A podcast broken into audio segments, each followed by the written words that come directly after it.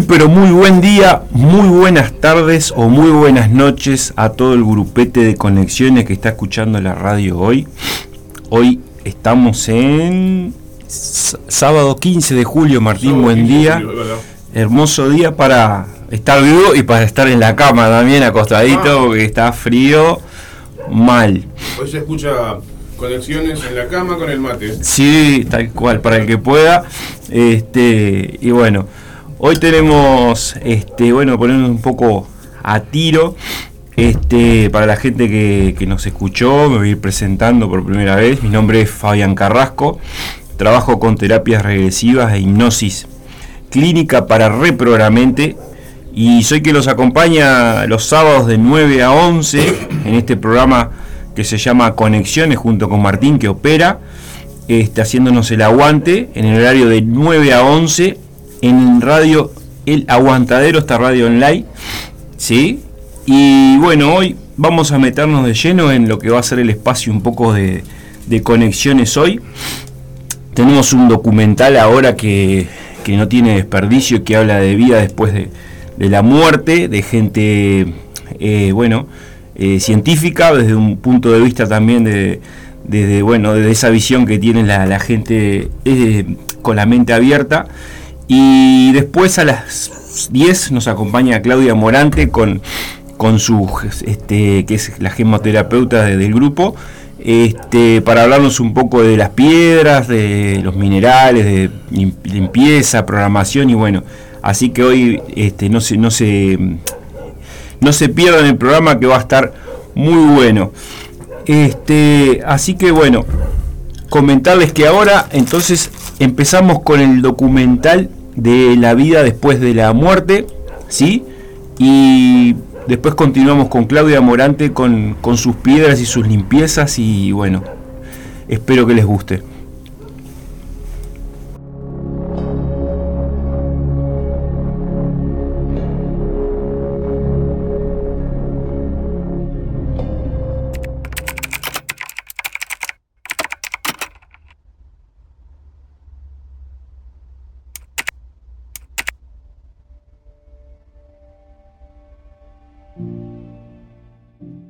Hay una reflexión muy interesante que es saber soltar.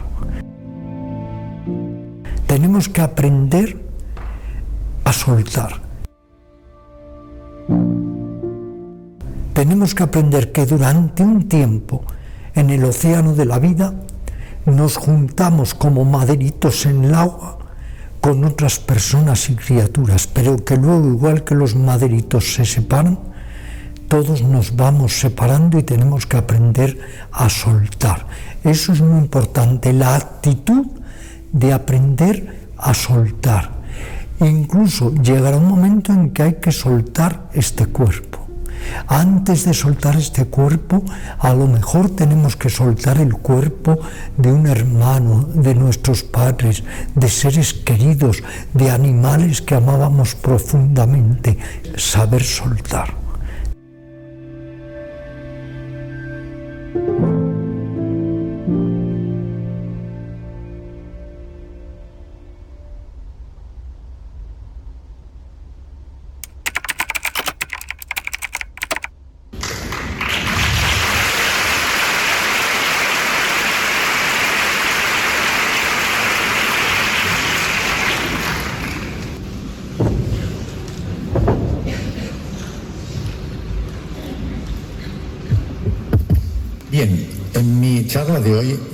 Intentaré demostrarles o contestar a una de las preguntas existenciales más importantes que todos nos hacemos. ¿La muerte física supone el fin de nuestra existencia?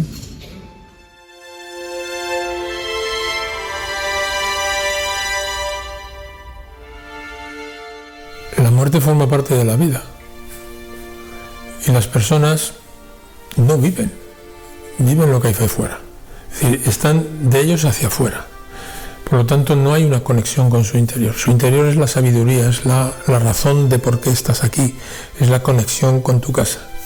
Cuando tienes esa conexión con la casa, pierdes toda, todo miedo a la muerte. ¿Por qué? Porque, en definitiva, no estás muriendo, sencillamente has cubierto un propósito y vuelves a casa. Al contrario, es un motivo de alegría. Y lo siento así.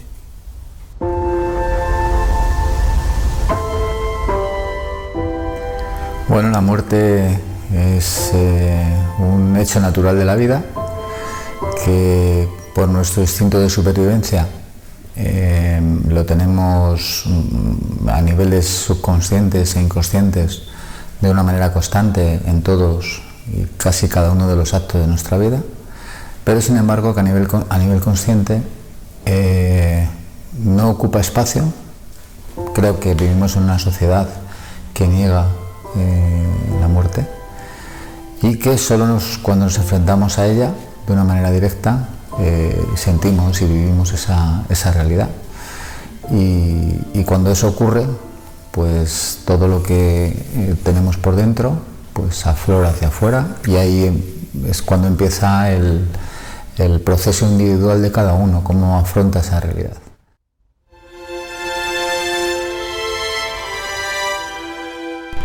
La muerte es una grandísima maestra que nos sugiere, primero de todo, la urgencia de amar.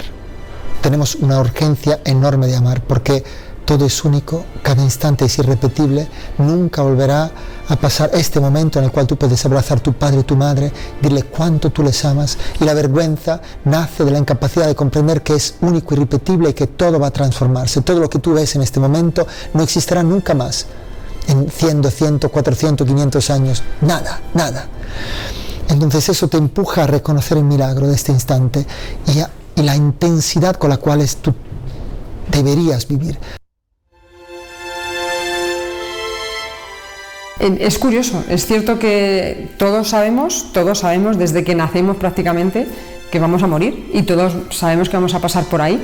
Sin embargo, es verdad que no lo tenemos eh, como integrado en nuestra vida y yo siento que es porque, por el nivel de ignorancia con el que llegamos aquí. Muerte a nivel simbólico eh, eh, a un nivel simbólico, a, un nivel ancestral de arquetipos, no es algo negativo. Muerte significa cambio. Y, cambio, sabemos que a nivel psicológico siempre provoca un miedo, pero sabemos que es necesario para nuestra evolución y, para la renovación, ¿no? cambio renovación. Es algo, es algo que hace crecer, no es algo que reste. Pero la muerte es lo que democratiza eh, no solo la vida del ser humano, sino la vida de todos los seres vivos. Eh, la muerte probablemente sea el único hecho perfecto que, nos da un mensaje de que, de que todos somos iguales. Todo lo demás es injusto. Uno nace guapo, nace feo, nace en una familia rica, nace en una familia pobre, nace con unos talentos, sin embargo, la muerte es una frontera y la única certeza de la vida. Todo lo demás entra dentro de lo, relativo y de lo opinable y de lo subjetivable, pero sin embargo la muerte eh, es una eh, realidad que nos iguala a todos. Las personas que no consideran la muerte, que negan la muerte, que no están preparadas a afrontar la muerte, simplemente no han empezado a vivir. Es muy simple. No hay tiempo a perder, que tenemos que perder en enfadarnos, en, solo hay tiempo para amar. Solo hay tiempo para reconocer cuáles son los valores y las personas importantes y dedicar tiempo a esas personas. Esta debería ser la forma de vivir, no de morir. Pero no hay una educación, porque la muerte es un tabú y porque al revés, debería ser presente en todo el proceso educativo diariamente. desde los niños a los, adultos necesitamos una educación a la muerte como empuje a la intensidad de una vida llena de valores y una vida llena de amor sobre todo. Cada día es para vivir, pero puede morir. Y nosotros vivimos en esa especie de autoengaño, de ilusión, de escapismo, de que siempre se mueren los demás y nosotros no nos morimos. Cuando uno piensa que nunca se va a morir, se puede permitir toda clase de mezquindades, de ruindades, de egoísmos, porque voy a ser eterno, ya corregiré si tengo que corregir.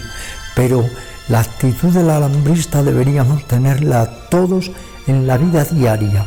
Hoy es un buen día para vivir, pero también para morir.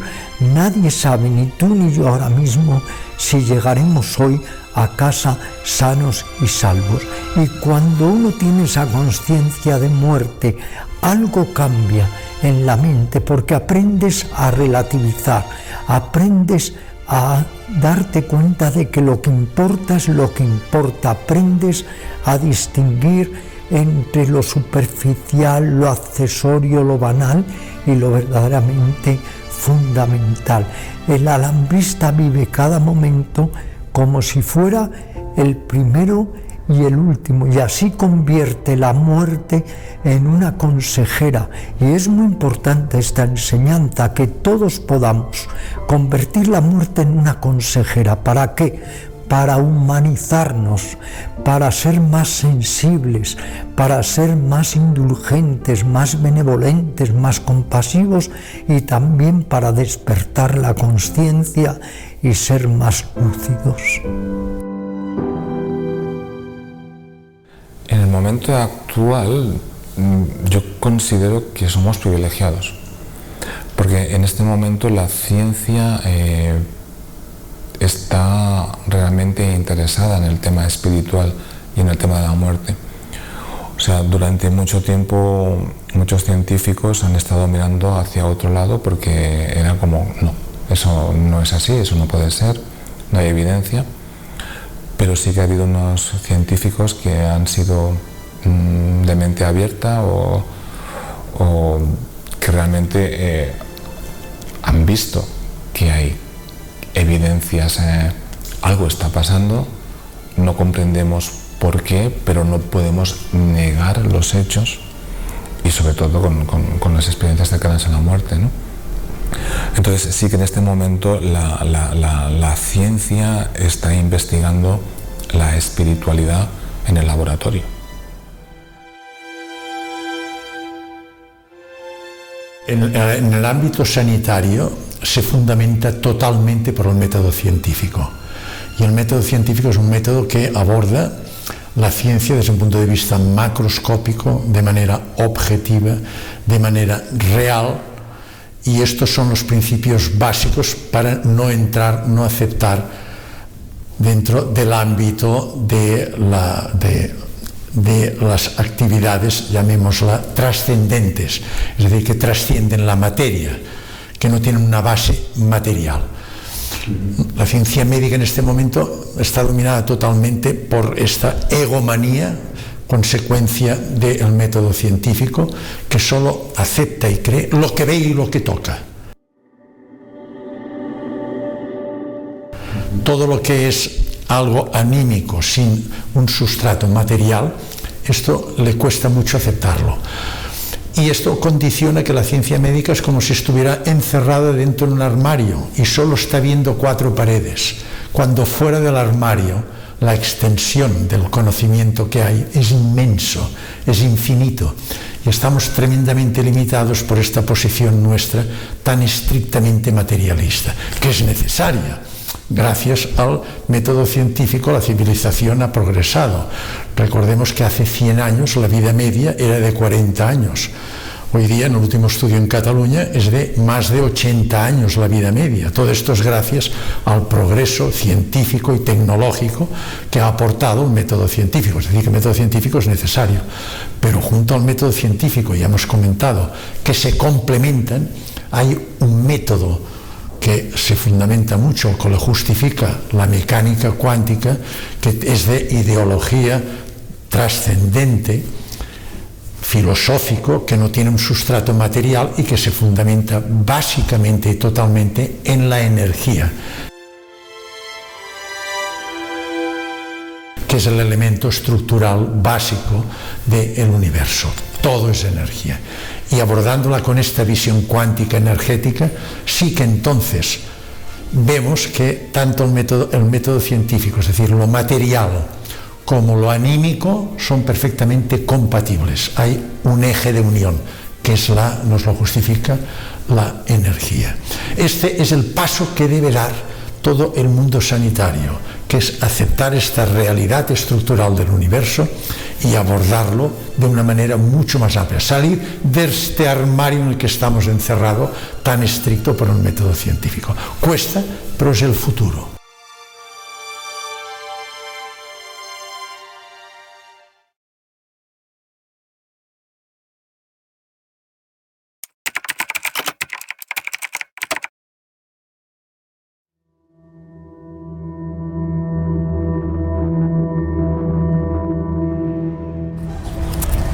Detrás de todos los miedos que tenemos las personas, como miedo raíz, está el miedo a la muerte. Eh, la mente intenta ocultarnos eh, y la sociedad intenta ocultarnos eh, este, este, miedo, porque es un miedo em, trascendental, es un miedo que, que, nos lleva a un abismo.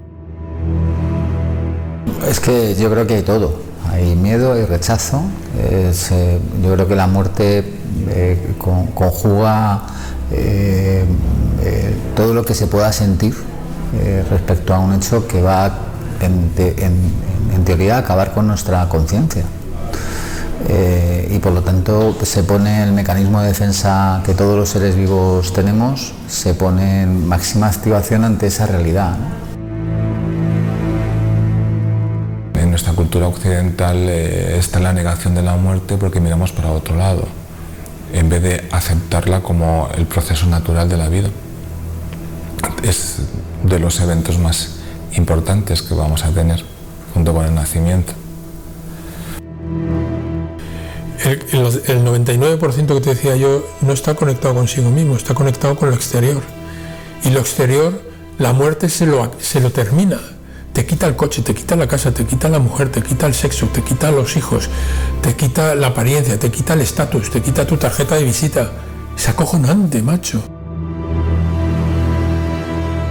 Gente que tiene mucho apego a su personaje, a, la vida que ha montado y demás, a, esas personas también les cuesta o les da miedo morir porque sería como perder todo eso para siempre, ¿no? Y, y todos lo sabemos, ¿no? Que venimos sin nada, venimos hasta sin ropa y cuando nos vamos absolutamente todo, hasta el cuerpo se queda aquí. Como esa misma forma de entender les, impide creer que hay algo más allá de la muerte, cuando se mueren todo se ha acabado y todo lo que tengo, ¿para qué ha servido? Todos los esfuerzos que he hecho se vienen abajo. esto es una mierda, ¿no? Ese es el gran temor que tienen las personas.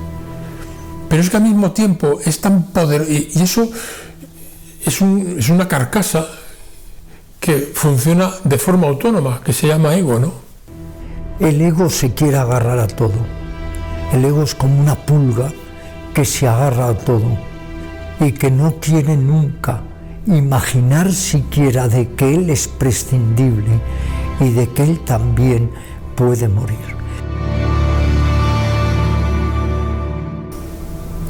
Pero luego también en nuestra cultura se ha manipulado mucho con la muerte, la religión, el castigo. Cuando te mueras vas a ir quizás al infierno. Yo creo que el miedo a la muerte, eh, más que instintivo, también es, cultural de la religión cristiana, porque es, es una religión que castiga y el castigo llega en el momento de la muerte. Y hay una relación entre el mal y, el temor y la muerte, ¿no? Es, algo em, inculcado.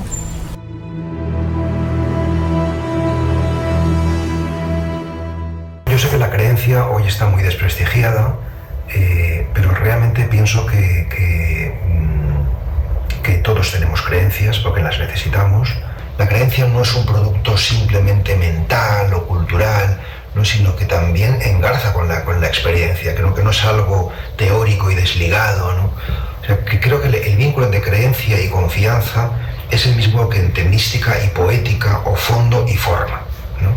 Evidentemente, lo que nos interesa a todos es el fondo de la cuestión.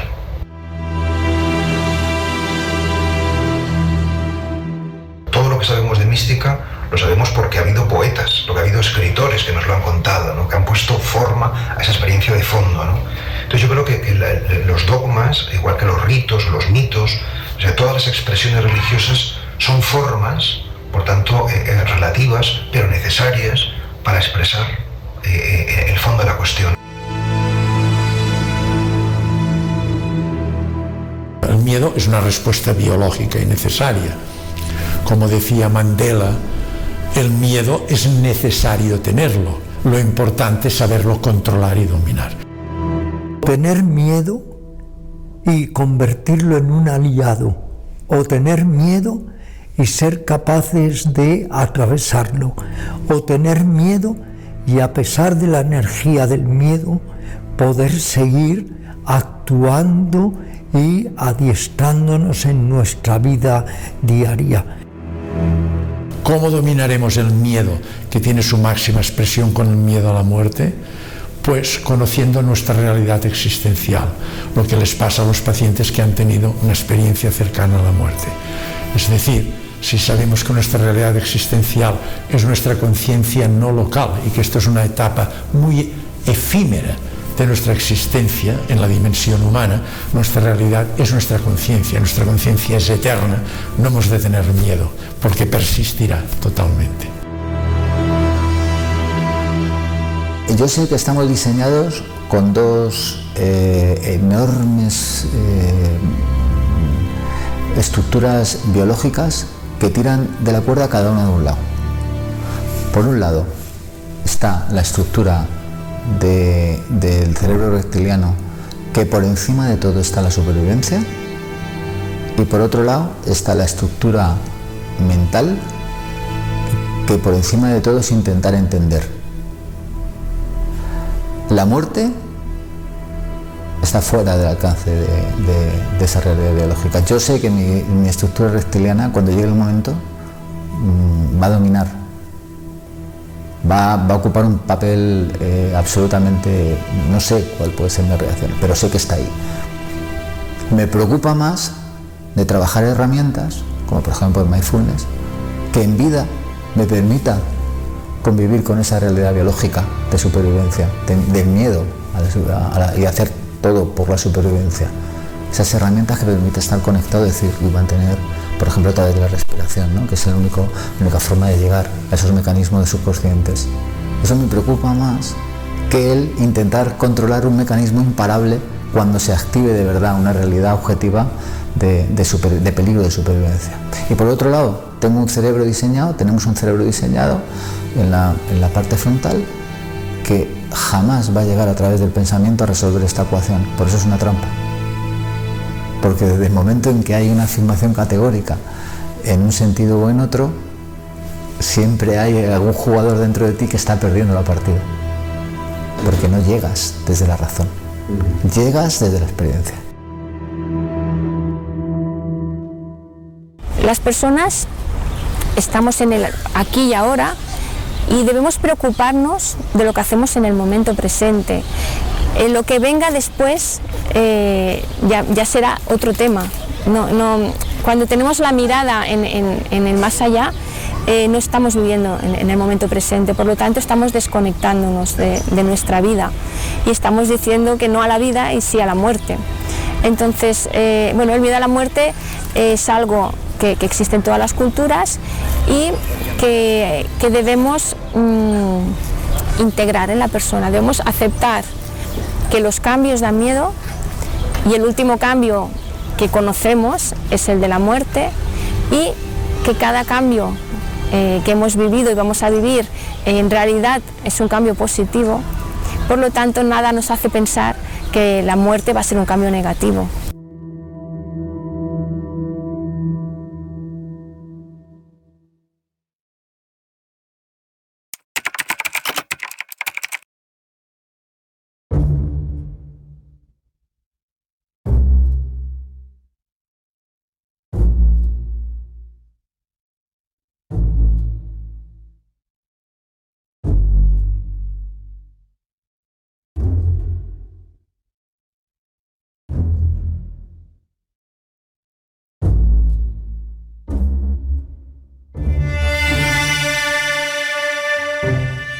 Este tema que como sabes es tan polémico, lo que nos espera, la vida después de la vida, si hay una conciencia separada del cerebro, no, porque la mayoría de los científicos, a veces con una visión muy estrecha, esclerótica, nos afirman que el cerebro hace la conciencia. De acuerdo a los sabios de la India, la conciencia hace al cerebro. Esa pregunta es, es, está, eh, pero es una trampa, porque desde el momento en que la, la creencia genera tensión, de alguna manera la creencia en algo que no se puede probar genera una tensión de ir hacia un sitio. Hay una fuerza psicomotriz que te está llevando a ese sitio.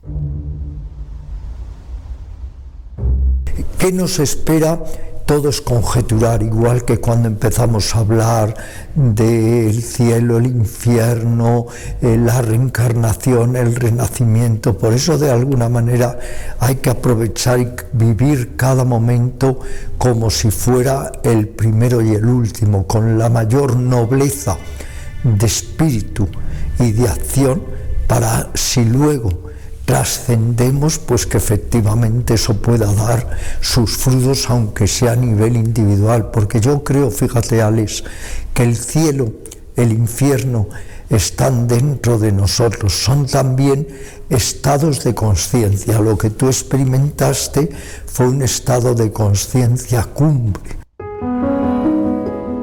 de totalidad, de plenitud, de unidad, que es lo que han experimentado todos los místicos de todas las tradiciones.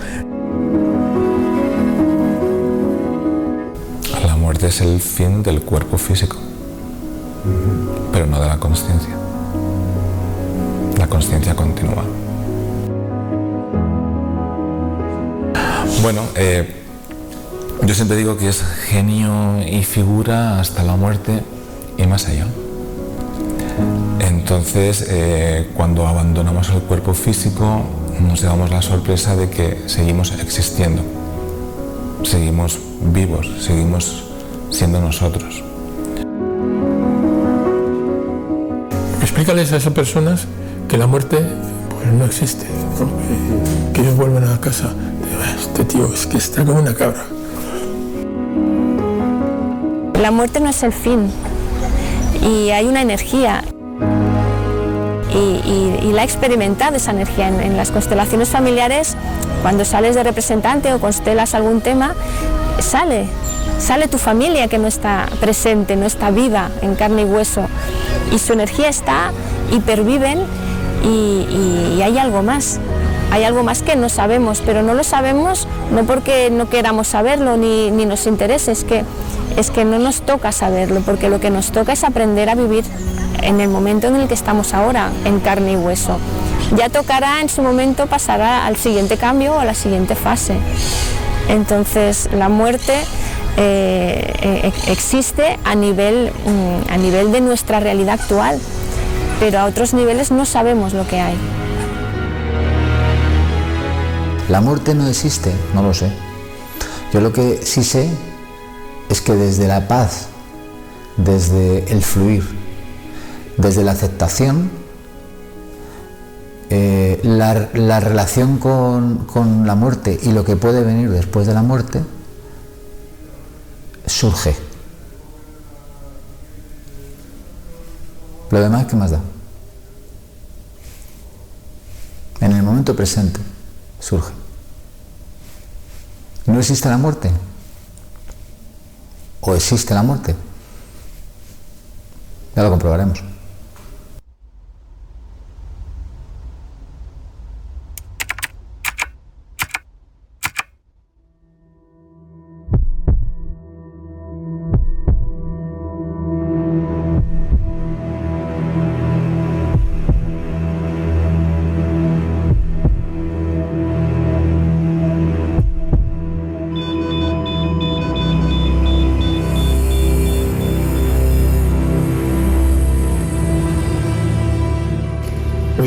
Una serie de pruebas objetivas con una base científica que nos permiten afirmar que la muerte física no es el fin de nuestra existencia. Una de las pruebas sobre las cuales actualmente más se está trabajando a nivel mundial son las ECM, experiencias cercanas a la muerte. Las experiencias cercanas a la muerte son una serie de vivencias o experiencias que presentan pacientes que diagnosticamos por diversas causas de muerte clínica, es decir, de paro cardíaco, paro respiratorio, arreflexia y pérdida de conciencia. Aplicando los mecanismos de reanimación cardiorrespiratoria conseguimos recuperar en el primer minuto hasta un 33%. Debe ser rápidamente instaurada las medidas de reanimación. Pasado el minuto cae la posibilidad de recuperación casi un 14%. Por estos pacientes que recuperamos, algunos de ellos presentan una serie de vivencias en este intervalo de tiempo de minutos que les estamos reanimando, que clínicamente están muertos.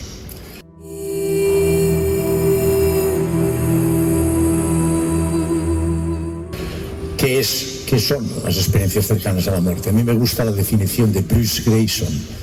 Las define como unas vivencias subjetivas, profundas, con un componente trascendente, que se presentan en pacientes en situación próximas a la muerte, con sensación de salida del cuerpo y que trasciende el ego, el espacio y el tiempo. Las características, en primer lugar, son unas vivencias muy frecuentes. Si revisamos la biografía mundial, veremos que son miles y miles los casos descritos. No hay diferencia en cuanto a incidencia de raza, sexo, edad, posición socioeconómica del paciente.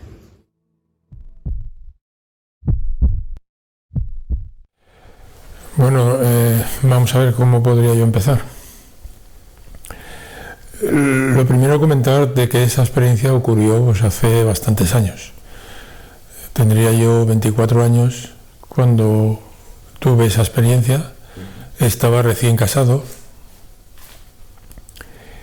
y por aquel entonces eh, la que ahora es mi exmujer tenía una, sus padres tenían una casita en un pueblecito que se llama Los Negrales, cerca de Villalba, y en los momentos de apogeo, que eran los meses de agosto, sí solía eh, acercarse por allí un camión de la Cruz Roja, un autocar de la Cruz Roja, con el objetivo de eh, hacer extracciones de sangre. Me hicieron un análisis, estaba limpio, y bueno, pues te vamos a extraer sangre. Y como yo soy así de grandote, pues me pusieron la bolsa grande, la de 3XL. El caso es que estuve, mi mujer pudo acompañarme, estaba sentada aquí a mi izquierda y pues tardó un ratito, 15, 20 minutos. Y en un momento determinado yo observé que, pero como una curiosidad, ¿no? Que la bolsa estaba tremendamente hinchada, ¿no? Que estaba muy llena. Digo, esto va a explotar, ya verás la que se arma aquí, como explote. Y según digo esto, empiezo a sentir de forma inmediata una sensación de paz tremenda. Me dio tiempo exclusivamente de girarme la cabeza hacia ella y decirle me voy. Claro, me preguntaba dónde te vas, ¿no? Y ya se acabó, ¿no?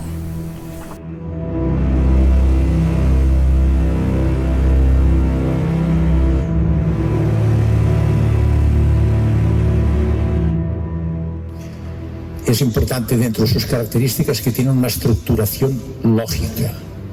Por otra parte, los aspectos fundamentales se repiten. Las diferencias entre las vivencias de un paciente a otro son más de matiz que no conceptuales. Me ocurrió en abril del 2015, el 5 de abril del 2015. Lo considero casi como un segundo cumpleaños. Bien, pues eh, mi nombre es Alanis Marina y soy ingeniero de telecomunicaciones. Actualmente trabajo en televisión y bueno, siempre he tenido una mente muy cuadriculada y muy científica. Eh, digamos que nunca he creído en algo que no fuera tangible o demostrable. Y, realmente hace como 10 años más o menos eh, me interesé por el mundo de la meditación. estaba en un momento de vida pues de crisis existencial y demás, y sobre todo de no, de no poder manejar mis emociones. ¿no?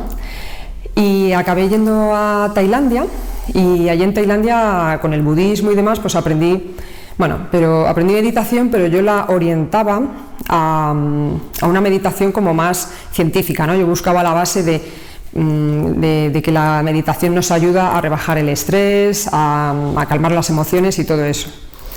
Cuando entré en este mundo de, digamos, del desarrollo personal, había personas que, eh, que hablaban de cosas más allá, ¿no? Como eh, cosas menos tangibles, cosas, vamos a decir, mm, por llamarlo de alguna manera, un poco más eh, esotéricas y demás. Y yo cuando escuchaba a estas personas, pues eh, escuchaba toda la parte más racional y científica y cuando hablaban de estas cosas, pues directamente cortaba el audio o no lo escuchaba o simplemente en mi mente decía, va, eso no existe, eso no es real, ¿no? Y de hecho no escuchaba muchas cosas de esas. Bueno, el caso es que, mm, que yo estaba ahí, pero estaba como metida en el mundo de la meditación, pero como de forma muy, vamos a decir, científica, ¿no? El caso es que hace seis años ya, porque en- esto fue en el 2015, pues hace siete años. eh, bueno, fui a un retiro de meditación allí en Gredos, donde hacíamos meditación, eh, clases de yoga y como mucho, pues yo que sé, paseos por el río y poco más. Entonces me gustaba porque era como algo muy normal, ¿no? No hacían cosas raras. El caso es que mm, había una mujer, eh, una mujer de Venezuela, que nos dijo, bueno, yo os puedo ayudar a hacer ejercicios para conectar con el ser y demás. Y bueno, y también haciendo estos ejercicios se os va a pasar el miedo a la muerte. Que yo en aquel momento eh, a mi padre le habían diagnosticado ya un cáncer, un cáncer prácticamente terminal, eh, que no tenía cura y demás, y, yo me aterraba el hecho de, no ya de perderlo, sino de, de qué es la muerte, qué hay detrás. Eh, mi mente científica no paraba de darle vueltas. Eh, o sea, yo siempre pensaba, bueno, ¿qué hay, qué no hay? Me daba pavor, no solo ya el, el hecho de que llegara mi momento, sino el hecho de que le llegara a mi padre, ¿no? Y qué iba a pasar después y todo eso. El caso es que yo veía a otras personas que reaccionaban de manera más normal con la muerte, pero yo como que me daba auténtico terror, era algo que no quería ver, oír o lo que fuera. Pero el caso es que me dio curiosidad porque dije, oye, quizás sea esta la solución, que se me pase el miedo a la muerte. Total, que me fui a hacer los ejercicios con, con esta mujer. Eh, pero el caso es que a mí lo que me pasó fue que yo en el último movimiento hice así y lo siguiente que recuerdo es que salí disparada, o sea, a una velocidad que ahora mismo ni recuerdo lo, que, lo que yo veía en ese momento porque es como ir a la velocidad de la luz, tal cual. Entonces, sí recuerdo de repente entrar en, como en una luz blanca que en cuanto la atravesé eh, se convirtió en, en luces de miles de colores. O sea, era como lo que, lo que aquí llamamos el arco iris, pero no tenía forma de arco, sino todo era colores, colores, colores. Otro aspecto importante es que estos pacientes recuerdan, a pesar de los años, incluso yo diría que a medida que pasan los años lo recuerdan con mayor intensidad, lo recuerdan perfectamente hasta un mínimo detalle. Es- Mira, se me ponen los pelos de gallina, ¿no? Es curioso porque han pasado 45 años y es como si lo tuviera presente en este momento. Nunca se me ha ido esa sensación. Y además yo recordaba que pasaba un año, pasaba otro año, y decía, Dios mío, es que lo recuerdo igual, exactamente igual que se me hubiera pasado ayer. En el momento que yo hice esos movimientos, me ocurrió un presíncope de muerte, y entonces eh, yo no sé lo que ocurrió con mi cuerpo físico, luego me enteré más tarde, pero desde el momento en que eso me ocurrió, claro, yo ya empecé a tener una experiencia, eh, digamos, cercana a la muerte. Eh, el hecho de por qué ocurrió eh, este presíncope de muerte, bueno, luego lo consulté con, con doctores, porque claro, yo no estaba en un hospital eh, monitorada y no había cirujanos ahí que me dijeron, tú lo que has tenido ha sido una encefalopatía, no, era nada de eso. Eh, simplemente es que en uno de los movimientos había que mover hacia atrás el, el cuello y yo en este caso pues se pinzó el nervio vasovagal, o al menos es lo que me contaron los médicos, y claro, al pinzarlo pues como, como que no llega ya señal al cerebro de que el cuerpo está vivo. Es como si lo hubieras desconectado, ¿no? De- del corazón y todo. Entonces eh, se produce un presíncope de muerte y lo que me dijeron a mí es que lo que se produce es una pequeña parada car- cardiorrespiratoria, eh, como una pequeña muerte.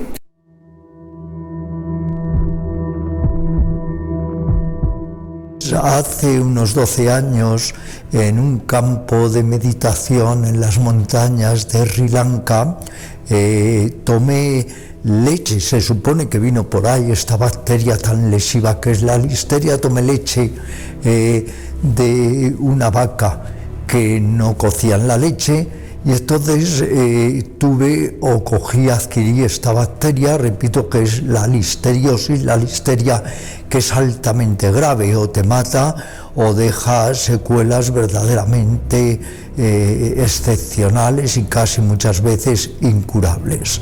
Eh, yo estuve meditando en las altas montañas de ese país maravilloso que es Sri Lanka, volví a Madrid pletórico siempre que vuelvo de Oriente vuelvo realmente lleno de vitalidad, de energía, de inspiración. Empecé a dar mis clases, pero a los pocos días empecé a sentirme realmente mal. Después de una serie de fallos en los exámenes médicos, porque fui a hospitales, etcétera, y decían que no tenía nada, al final entré prácticamente moribundo en el Hospital de la Paz y entonces tuve una parada respiratoria y nos dijeron a mis familiares, les dijeron que me quedaban seguramente cuatro horas de vida.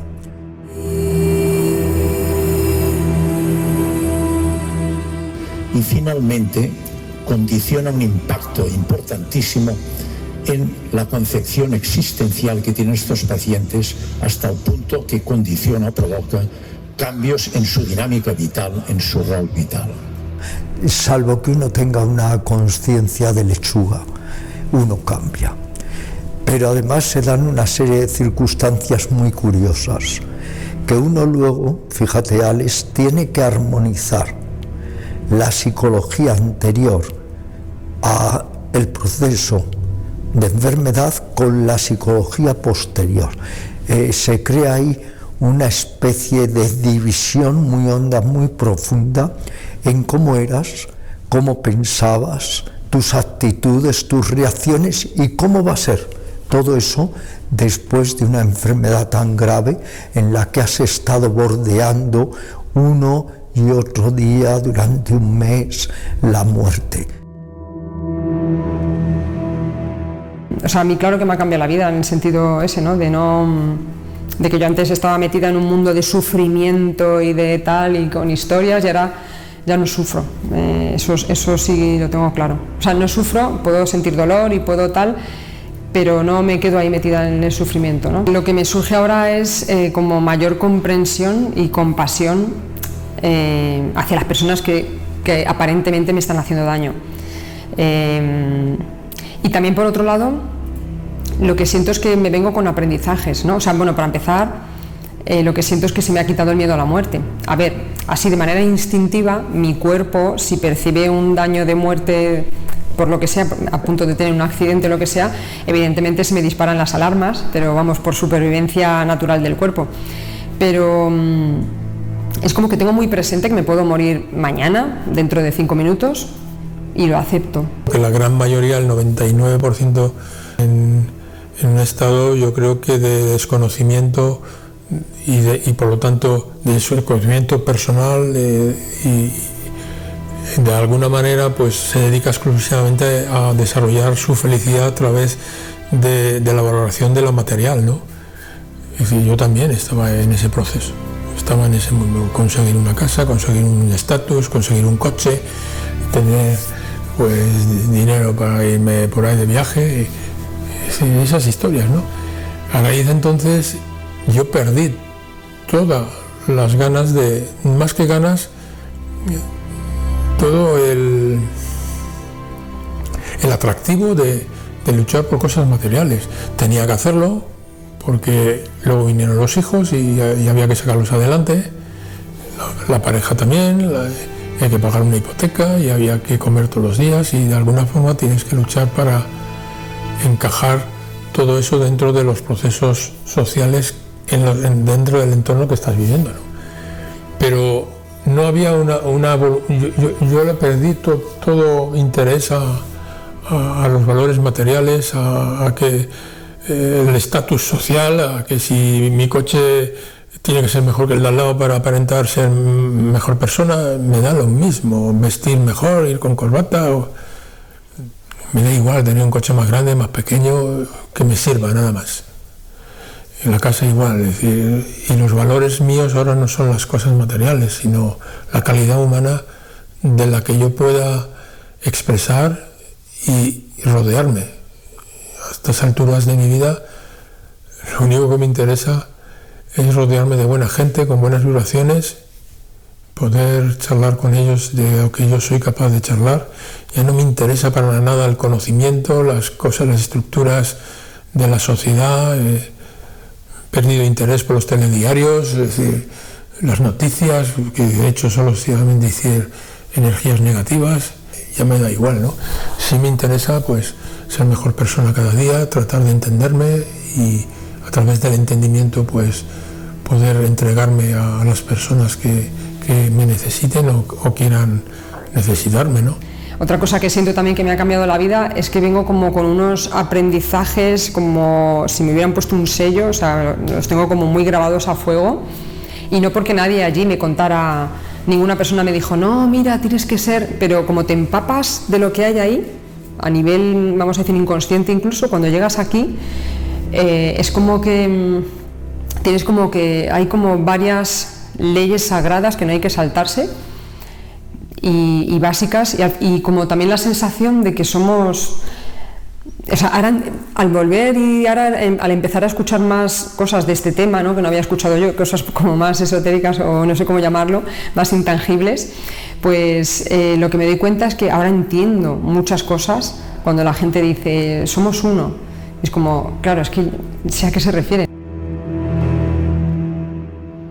Lo que les voy a comentar yo se fundamenta en mi experiencia personal. Yo no he tenido una experiencia cercana a la muerte. Lo que pasa es cuando tuve primer contacto con un paciente que reanimé por un paro cardiocirculatorio, eh, cardiorrespiratorio, me interesó mucho este tema investigué, estudié y perseguí y descubrí bastantes casos. Mi experiencia se fundamenta en pacientes pues, por traumatismos, anemias agudas, incluso eh, durante una intervención quirúrgica. Un paciente intervenía de un cáncer de esófago en el tiempo torácico al hacer la esofagectomía, pues eh, tuvo una hemorragia importante y un pario cardiorrespiratorio. Bien, muy brevemente, para no extenderme, yo les voy a comentar un caso, pueden ser más o menos completos. Bruce Grayson ya sabe que los puntúa hasta 16 y a partir de 7 puntos ya se consideran como experiencias cercanas a la muerte. Un caso, por ejemplo, mío, que yo viví muy intensamente, muy completo, una chica joven con traumatismo, llega a urgencias, paro cardiocirculatorio, se diagnostica de muerte clínica, iniciamos rápidamente los mecanismos de reanimación cardiorrespiratoria, a los pocos minutos conseguimos recuperar su ritmo sinusal. Estaba provocado el paro por una anemia aguda, un hemoperitoneo, es decir, una gran hemorragia intraabdominal por lesión de víscera intraabdominal. Y cuando tuvimos un mínimo de condiciones hemodinámicas aceptables, intervino la paciente. Efectivamente tenía un hemoperitoneo que se llama una gran hemorragia interna por una rotura de bazo y de hígado resueltos los focos hemorrágicos, la paciente se recuperó bien y pasó cuidados intensivos. Estuvo siete, seis, siete días en coma, tenía también un traumatismo cráneoencefálico al sexto, séptimo día se despierta, pudimos extubarla sin presentar, por suerte, ninguna secuela neurológica. Esta paciente y yo la conocíamos, era una persona sanitaria de nuestro hospital, yo ya conocía las experiencias cercanas a la muerte y pensé que podía ser un caso idóneo para ampliar nuestros conocimientos y experiencia. Le pregunté realmente si había tenido algún tipo de experiencia atípica durante su estancia y lo negó rotundamente. Dice, no quiero hablar de este tema. Yo trabajaba en un banco en aquel entonces, tenía nada que ver con la espiritualidad, todo era muy material y explicar estas cosas en el banco pues no se hubiera entendido. Pero es que el entorno de amistades que yo tenía pasaba algo parecido. Mi propia mujer empecé a explicarle lo que me había pasado y tampoco lo entendió, ¿no? Con lo cual llegó un momento en que me di cuenta de que este tipo de, de vivencias no, no tiene su momento para explicarlo y tiene su auditorio. No se puede obligar a escuchar. Sencillamente hay un momento para que encuentres la persona adecuada, hay un momento para que estas cosas se digan y al mismo tiempo se tiene que hacer con un tremendo respeto a los que son escépticos sobre este tipo de vivencias, ¿no? Cuando dicen esto es que detrás hay la experiencia. Efectivamente, conseguí convencerla y me contó con toda clase de detalles, yo seré muy breve, la experiencia cercana a la muerte que vivió esta enferma. Lo primero que tuvo fue una sensación de salida del cuerpo y de gran sorpresa. No sabía qué es lo que pasaba, no lo entendía. Y al mismo tiempo esta sorpresa vino condicionada porque vio encima de la camilla su cuerpo y una serie de sanitarios, de médicos y enfermeras que nos conocía. Yo les dije que era una sanitaria de nuestro hospital que hacían maniobras sobre su cuerpo para reanimarlo.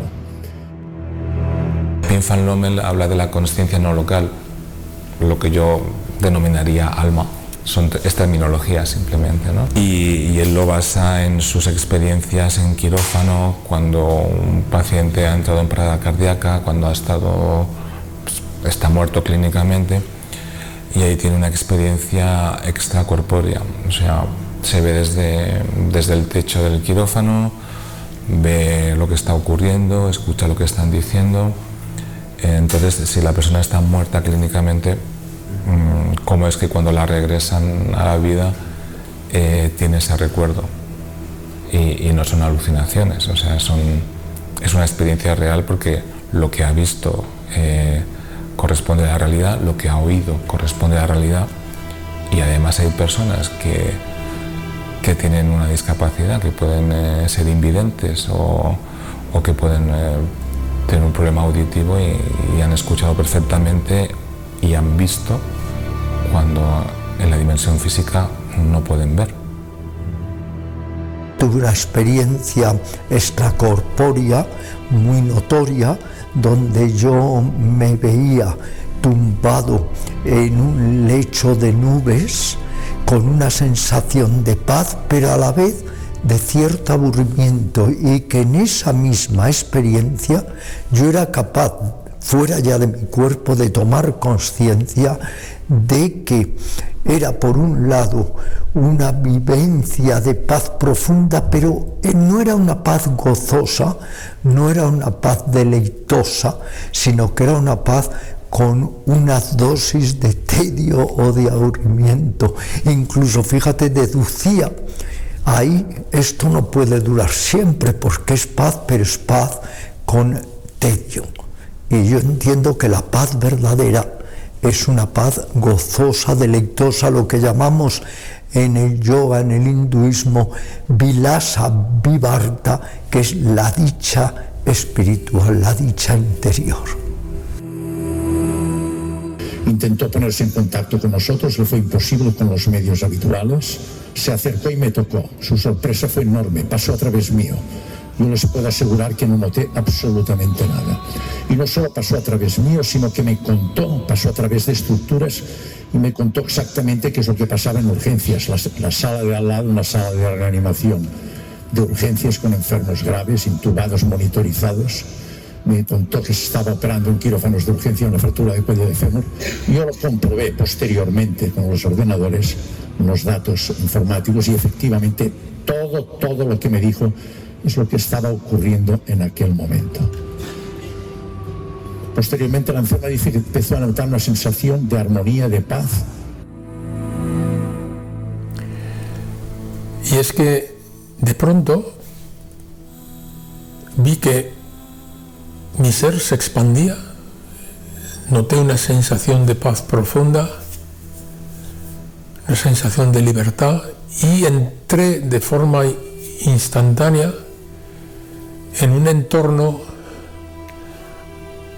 lechoso, de un blanco inmaculado perfecto. Yo creo que no existe en este momento en la Tierra un blanco tan perfecto, un blanco ilimitado. No, no deslumbraba, sencillamente, no solamente entré ahí, sino que sentí que pertenecía a ese blanco inmenso Fue unos momentos, yo te diría que de, de tremenda alegría.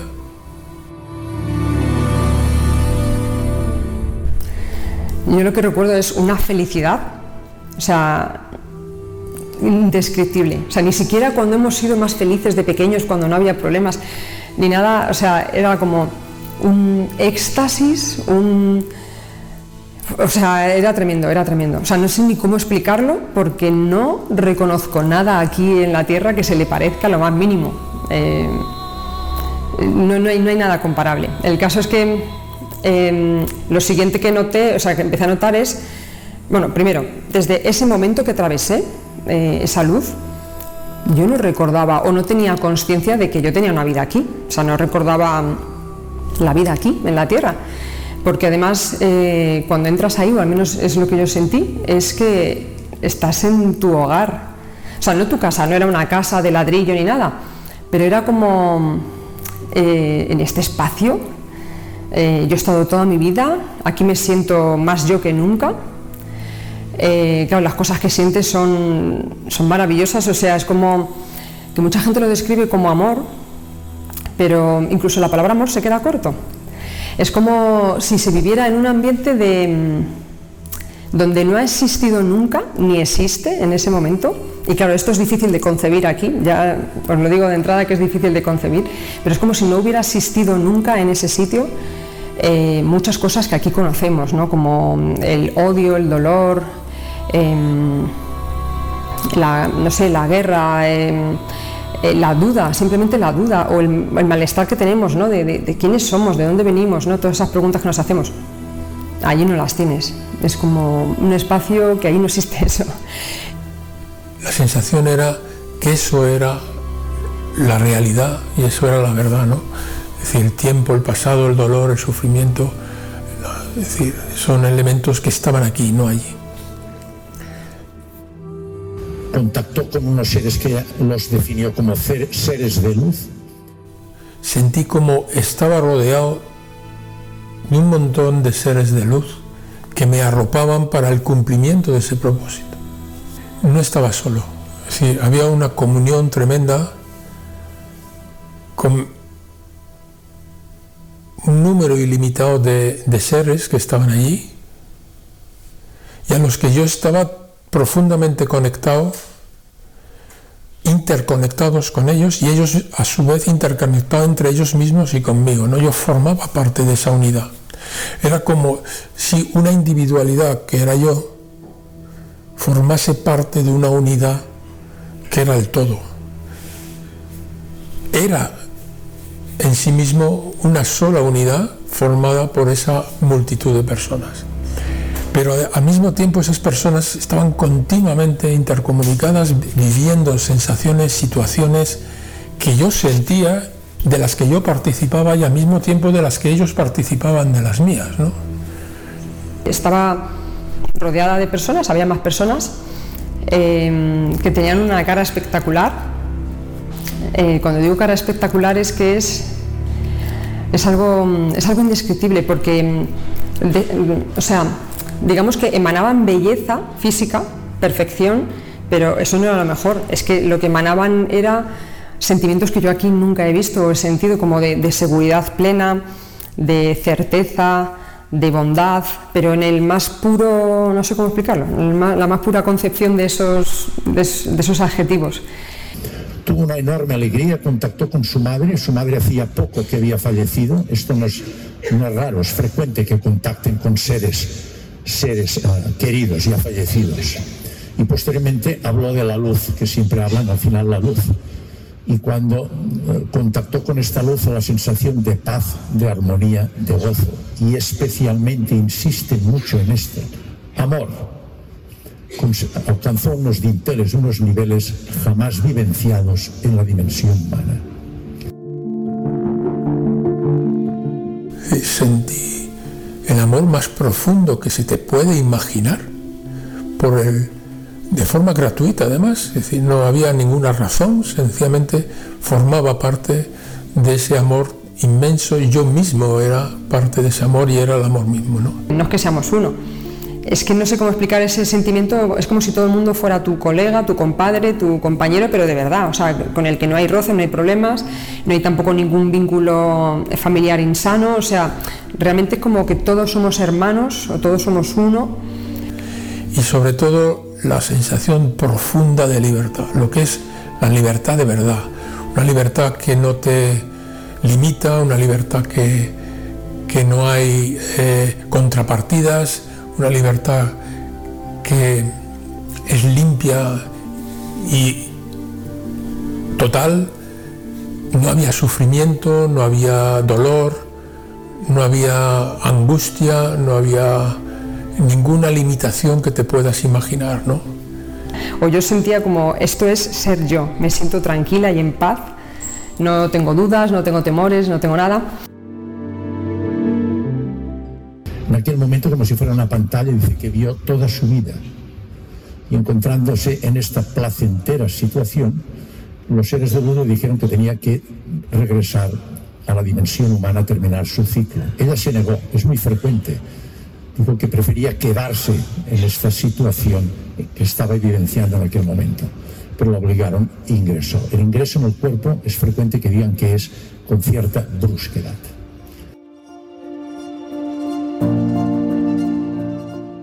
Y en ese momento sentí en, la espalda, sentí algo raro, era como algo que me perturbaba, ¿no? Era como, si aquí está todo tranquilo, aquí está todo en paz, ¿qué está pasando, no?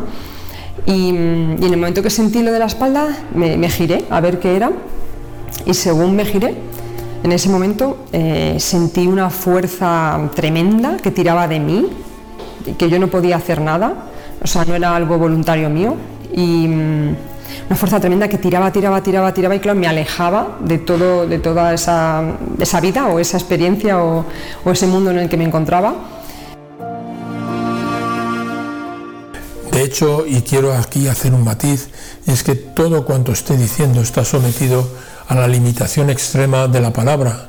Las palabras son tremendamente limitadas, es decir, es tremendamente difícil transmitir estos conocimientos a través de la palabra, eh, porque yo encuentro en mi cerebro de aquí esos, esas palabras para transmitirte esa sensación y no tienen nada que ver en cuanto a la riqueza de aquello que se vivía allí, ¿no? Es algo ilimitado que tienes que traducirlo de forma limitada, ¿no?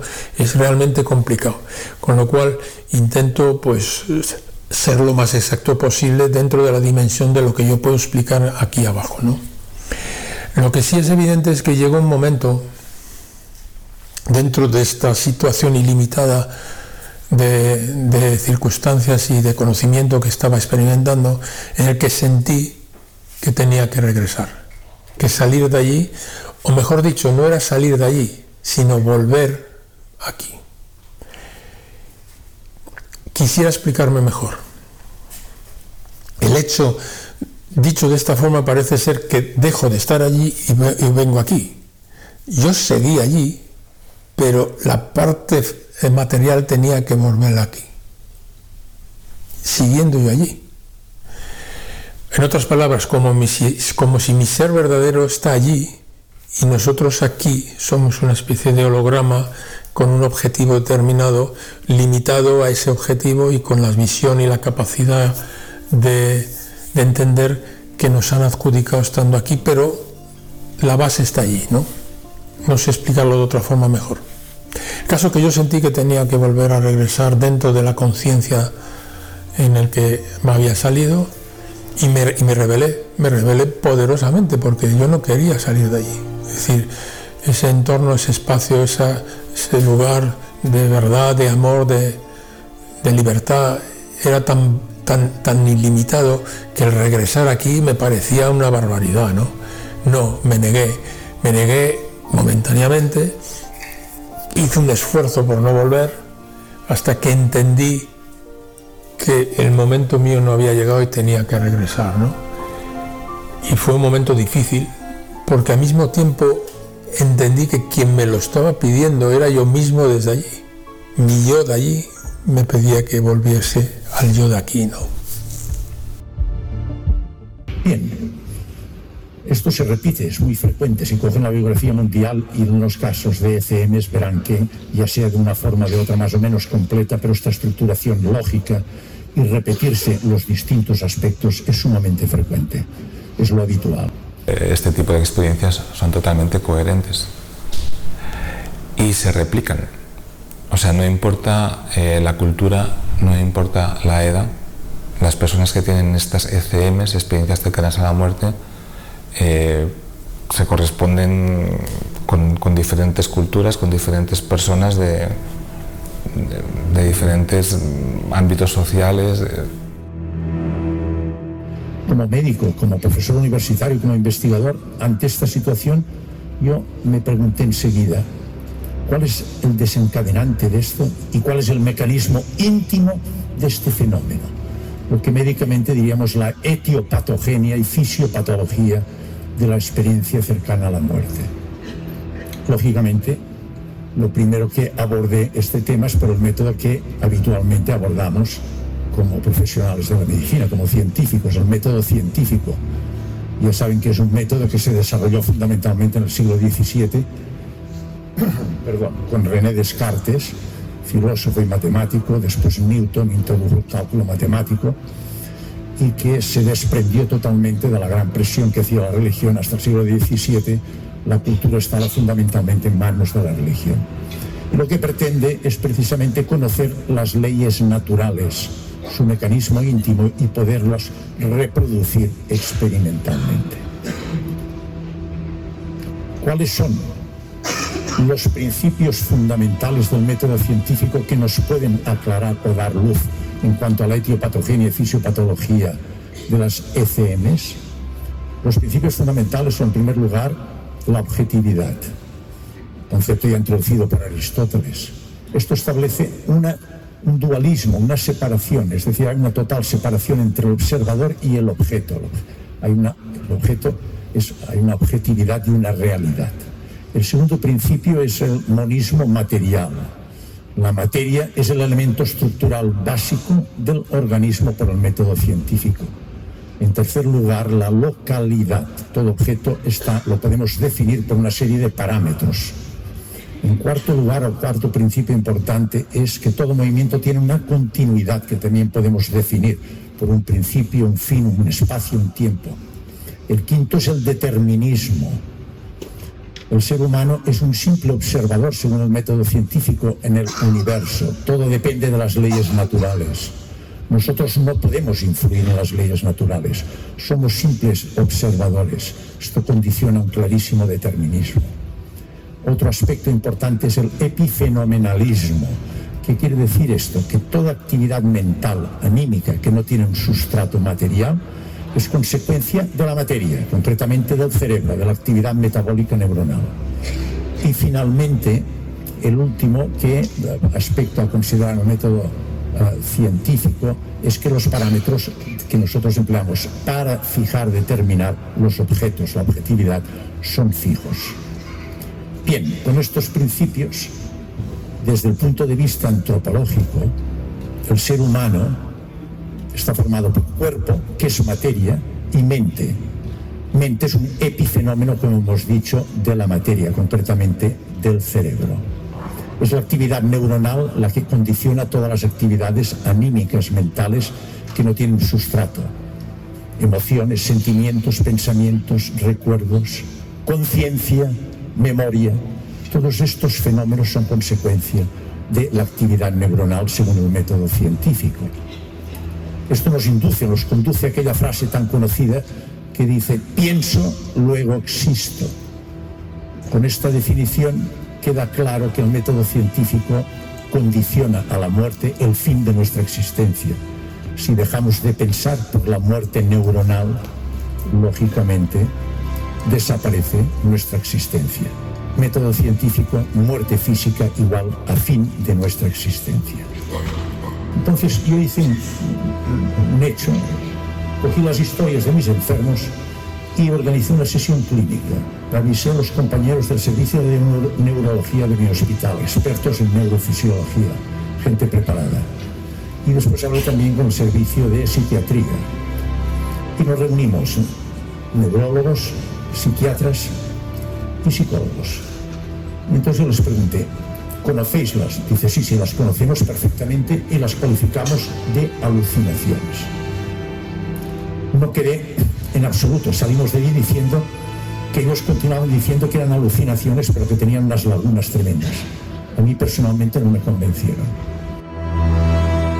Entonces yo les hice una serie de preguntas. Primera pregunta que les hice, ¿cuándo aparecen las alucinaciones en vuestra experiencia clínica?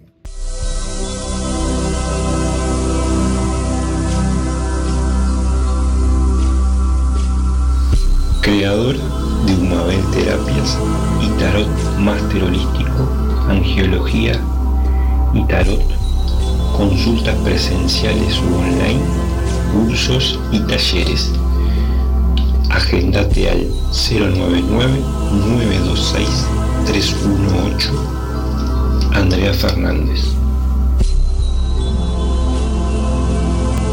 Medium completo, vidente natural, con más de 30 años de experiencia y trayectoria, atiende en la zona de Sayago, trabaja de forma presencial u online para todo el mundo.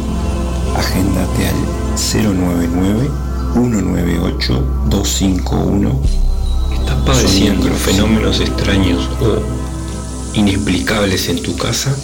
Somos un grupo de investigación paranormal, Javier Vica, Oscar Perna y Adriana, comunicate con nosotros al Instagram paranormal 2126 celular 095 498 193 hacemos investigaciones en casas de familia totalmente sin costo y ayudamos a las personas y al lugar afectado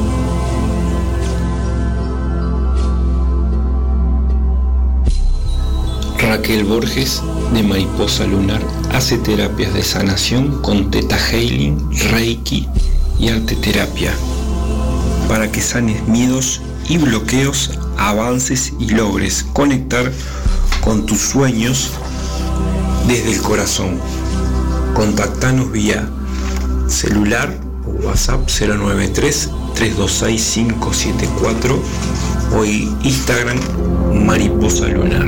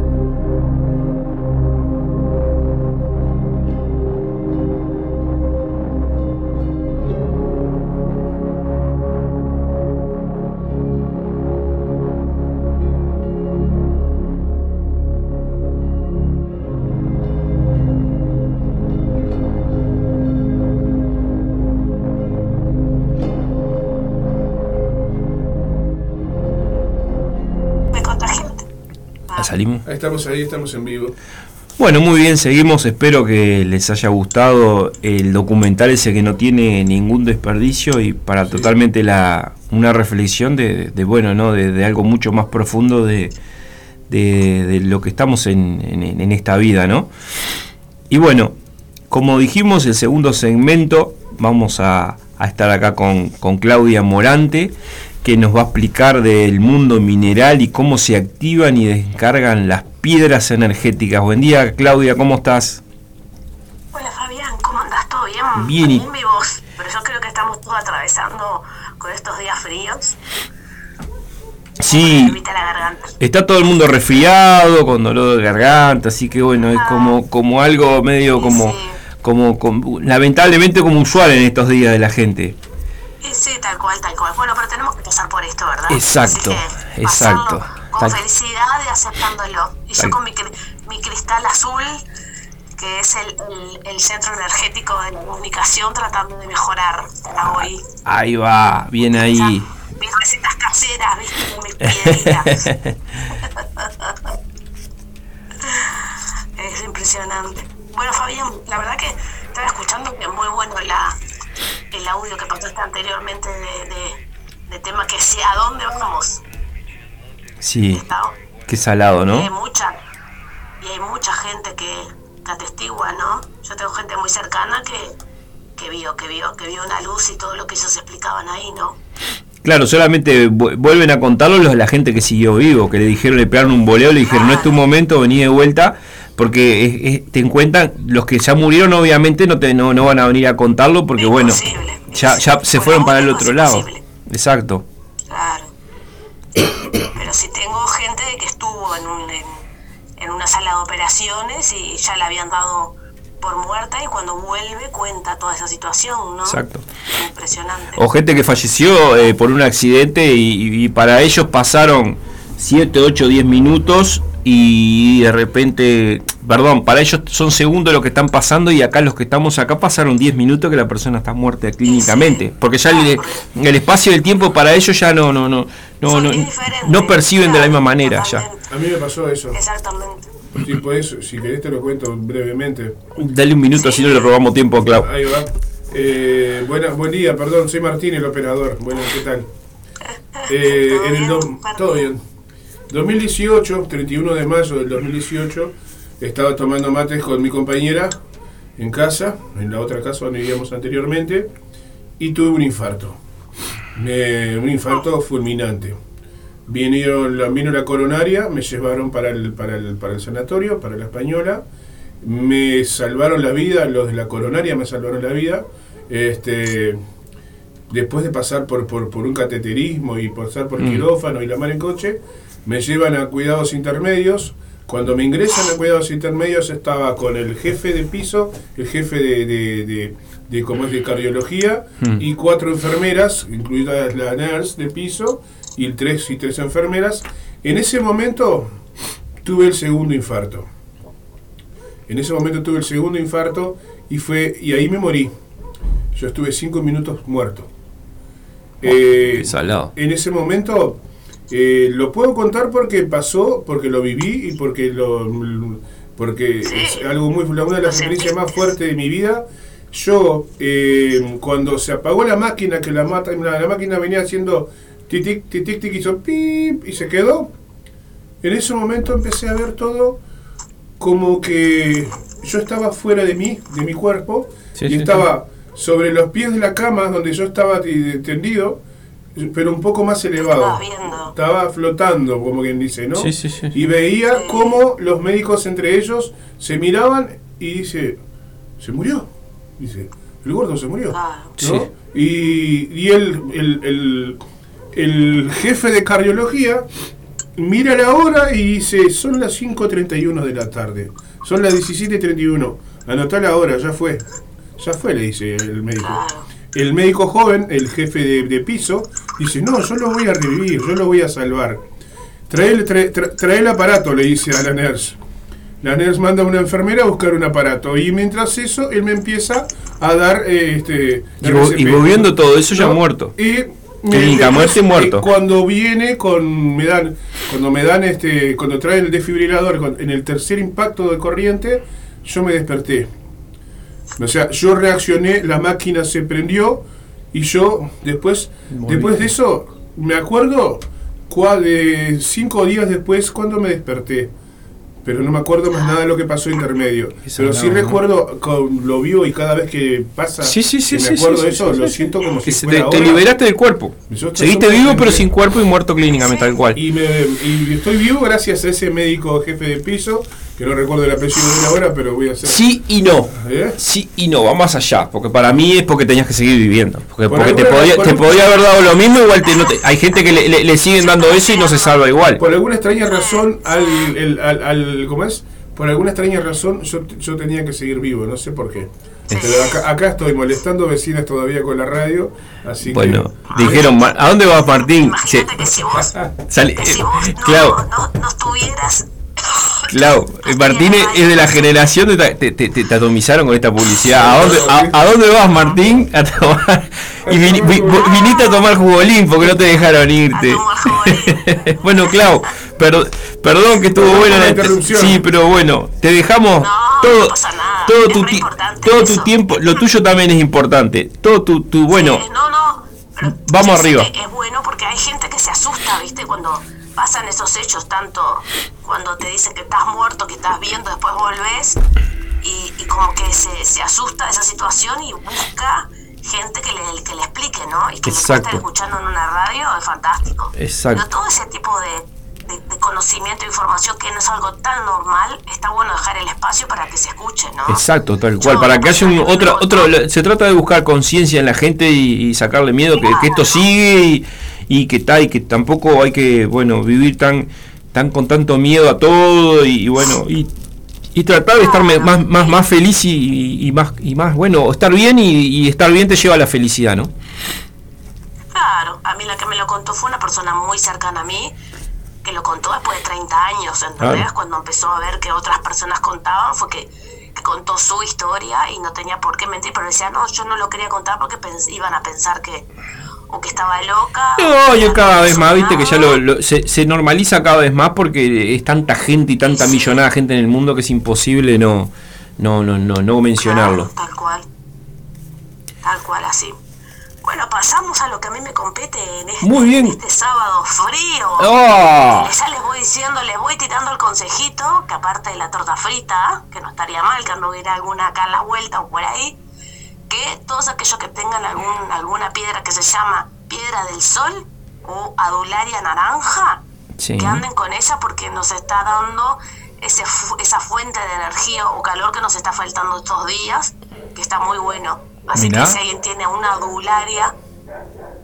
Marrón o, o una, perdón, una aventurina marrón o se llama piedra del sol, ¿Y esa cómo va, Clau? ¿Pero esa que tiene un, un collar o la puedes poner dentro de un bolsillo? ¿Cómo, cómo es el...? No, lo que está bueno, en el caso este está bueno que ande contigo, ¿no? No importa si en un collar, Ah, en un bolsillo, que la toques, porque ya nos va a dar esa energía de impulsarlo de salir de la cama, ¿no? Bueno, después de- después le pasa después le pasamos después le pasamos tu tu, tu, todos tus datos y eso y avisaba a la gente que, que incluso eh, le- le- eh, hacer los pedidos e incluso llega la gente a, a su domicilio y todo, así que bueno, eh, eh, Ah, sí, que hago que la tiendita tenga envío, sí, sí. Exacto. Pero está bueno que tengan ese pique porque capaz que algunos... el- la piedra de sol es muy no es muy fácil de conseguir la original, pero mucha gente tiene la que es química y dicen que hace el mismo efecto, así que...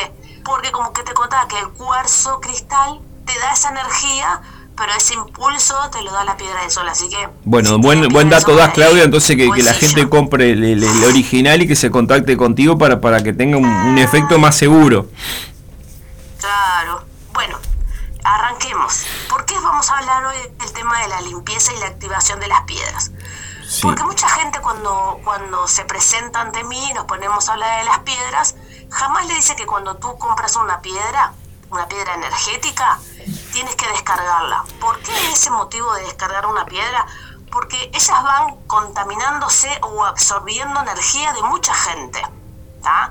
Yo la toco, vos la tocas, la persona a la cual yo le compro la compra de una cantera y la cantera hace el proceso, bla, bla, bla, hasta que llega a mí. Quizás han tocado una o 80 personas esas piedras, han estado estancadas en lugares quizás no muy buenos energéticamente. Entonces, siempre tienen que recontar el primer tics que comprando una piedra lo primero que tienen que hacer es descargarla. Porque puede llevar una piedra buena energía, ¿tá?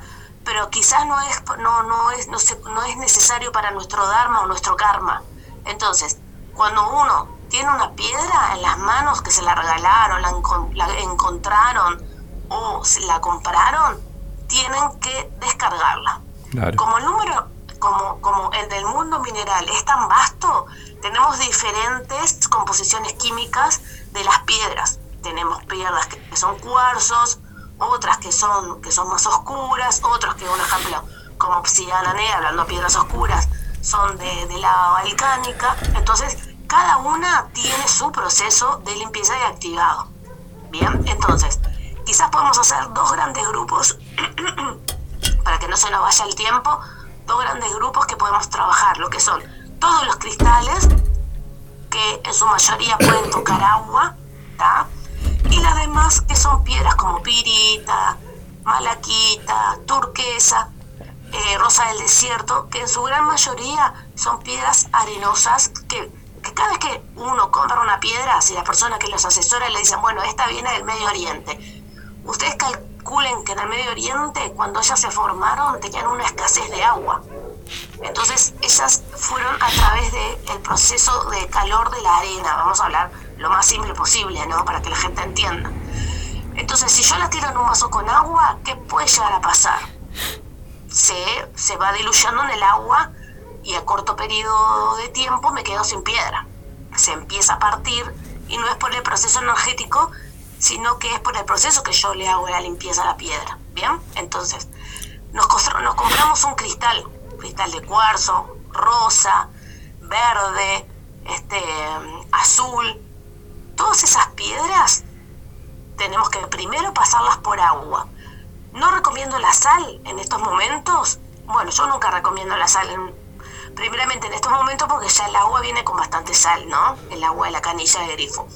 Pero a su vez no lo recomiendo porque la sal empieza como a matar a la piedra, todos aquellos que tengan un cristal.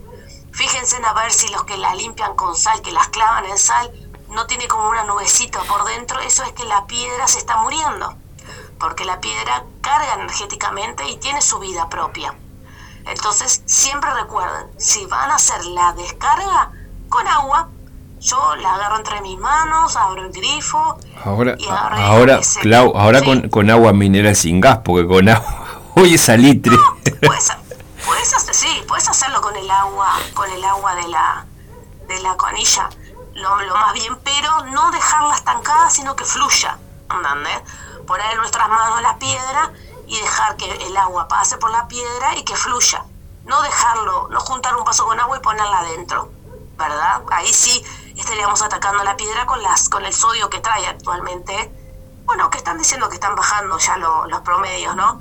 Pero siempre que fluya, todo eso que fluya. Abrimos la canilla, la ponemos en nuestras manos, intencionemos o pensemos o, decretemos que toda, toda la energía se está disipando de esa piedra.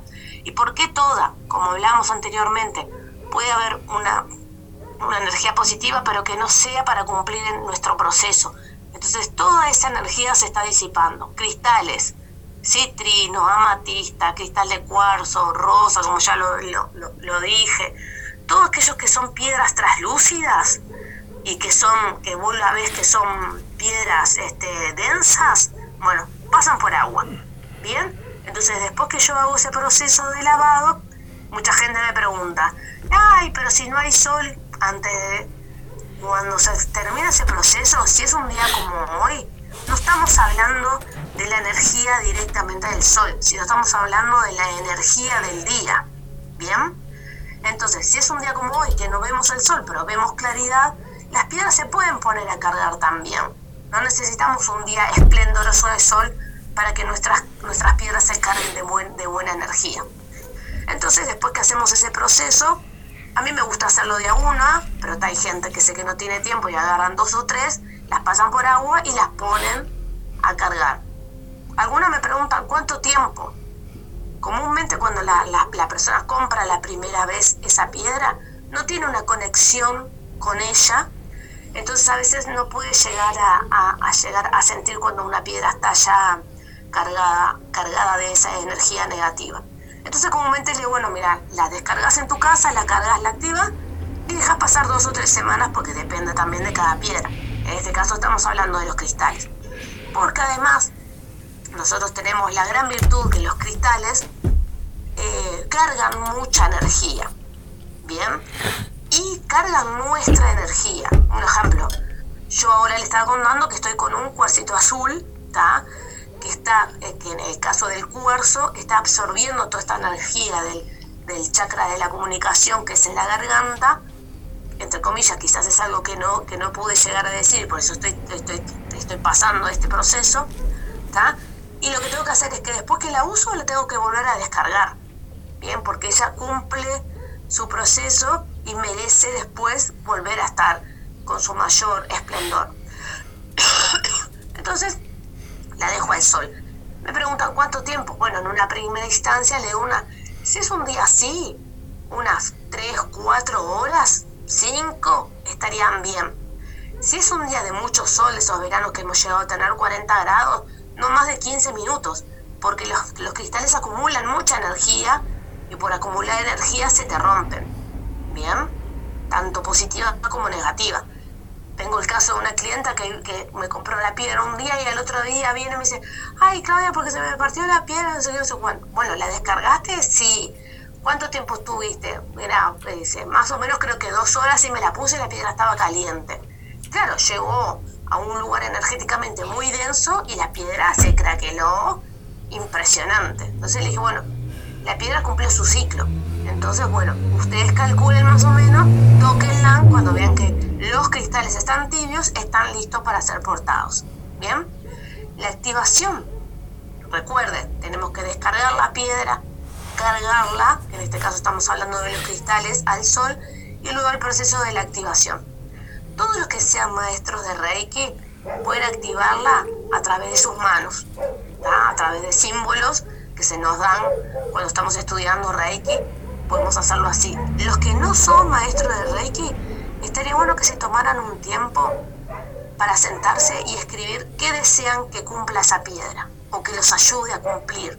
Porque ¿qué pasa? Como ser mineral, ellos van a vibrar con nuestra energía, así como nosotros vibramos con nuestro mundo en general. Vos ves que si tenés una planta y vos estás mal, la planta va a estar mal, porque vos le estás pasando esa energía negativa. Si vos estás mal, el cristal también va a estar mal porque va a estar cargando esa energía. Entonces, lo que tenemos que hacer para activarla es realmente darle una intención, un ejemplo, porque las piedras hacen, vuelvo a repetir, muchas cosas, y es como darle la brújula y decir, bueno, yo quiero ir y yo quiero que me ayudes para ir a tal lugar. ¿Bien?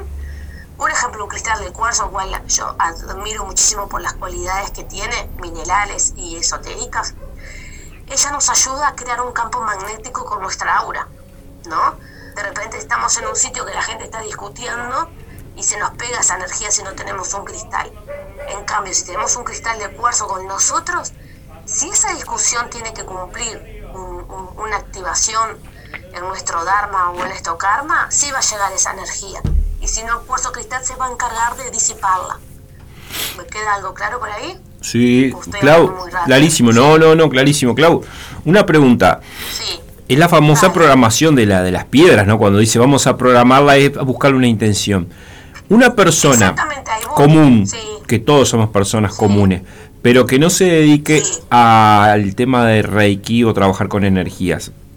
Igual, por cómo lo decís tú, igual la puede, tiene una, una enfermedad que después X, que después se contacta contigo, vos le, recomendás que piedra mejor o, o para... Eh, la, esa persona también le puede programar, aparte de comprarla, la, puede programar con esa intención para... Sí, sí, sí. Ahora en eso venía justo, era para las personas que no tienen, que no tienen un trabajo espiritual ni de reiki ni cosas, que estaría bueno que la tomaran en sus manos, ¿tá? por eso lo de escribir la carta, que cuál es el objetivo que quiere que esa piedra cumpla. ¿tá? Comúnmente cuando vos vas a comprar una piedra, ella te eligen a vos y la persona que te, que te, que te está asesorando debería saber qué particularidades tiene esa piedra, ¿no? Y explicarte por qué la estás eligiendo, por qué ella te está eligiendo a vos. ¿Está? Entonces, agarrar y decir, bueno, yo, un ejemplo, el cristal de cuarzo, la tomas entre tus manos, ¿está? Yo siempre digo siempre que esto lo hagan antes de las 2 de la tarde, porque a las 3 se cierra el, portal de la, de, la buena energía, entre comillas. La tomamos en nuestras manos y la acercamos a nuestro corazón, a donde sintamos que tengamos nuestro centro, digamos, de bienestar. Hay gente que la pone en el timo, que es en el medio del pecho, otra gente la pone increíblemente en el tercer ojo, de acuerdo a lo que vos necesites o lo que tú quieras de dónde la tenés que colocar, ¿verdad? Entonces la pones entre tus manos y le pides que para tu mayor bien ella te ayude a conectar con eso que vos querés. Porque ¿qué pasa? A veces queremos sacarnos el 5 de oro, pero no está dentro de nuestro, de nuestro karma o dharma en esta vida. Queremos, eh, no sé, a ver, hago una pregunta que me hicieron a mí en el Instagram. Eh, queremos agarrar y tener nuestra casa, bárbaro, la piedra va a ayudar a eso, pero si tú no te planteas el camino, la piedra es un bastón. Entonces, si yo quiero tener esa casa, cada vez que yo veo esa piedra, me va a llevar a la, conciencia de yo estoy trabajando para mi casa. Yo tengo que ahorrar para mi casa. Y la piedra va a ayudar, que en este caso sería citrino, ¿no? Clau, tiene que ser, tiene que ser algo que uno pida desde el corazón, ¿no? Porque viste que hay gente que hoy piensa que quiere una cosa y al otro día algo, tiene que ser algo como, como sentido, ¿no? Como que, que ya haya una conexión con algo que realmente uno quiere, ¿no? Claro, exactamente. Puede ser algo económico, algo material, como estamos hablando ahora, o puede ser algo emocional también, ¿verdad? Algo de relacionamiento con el otro desde mi punto de vista. Un ejemplo, yo siento que la relación con, no sé, mi papá no está haciendo lo que realmente yo quiero que sea, ¿está? Yo puedo agarrar una que se llama lepidolita, ¿está? Que trabaja con nuestros seres, eh, nuestro árbol para arriba, digamos, ¿no?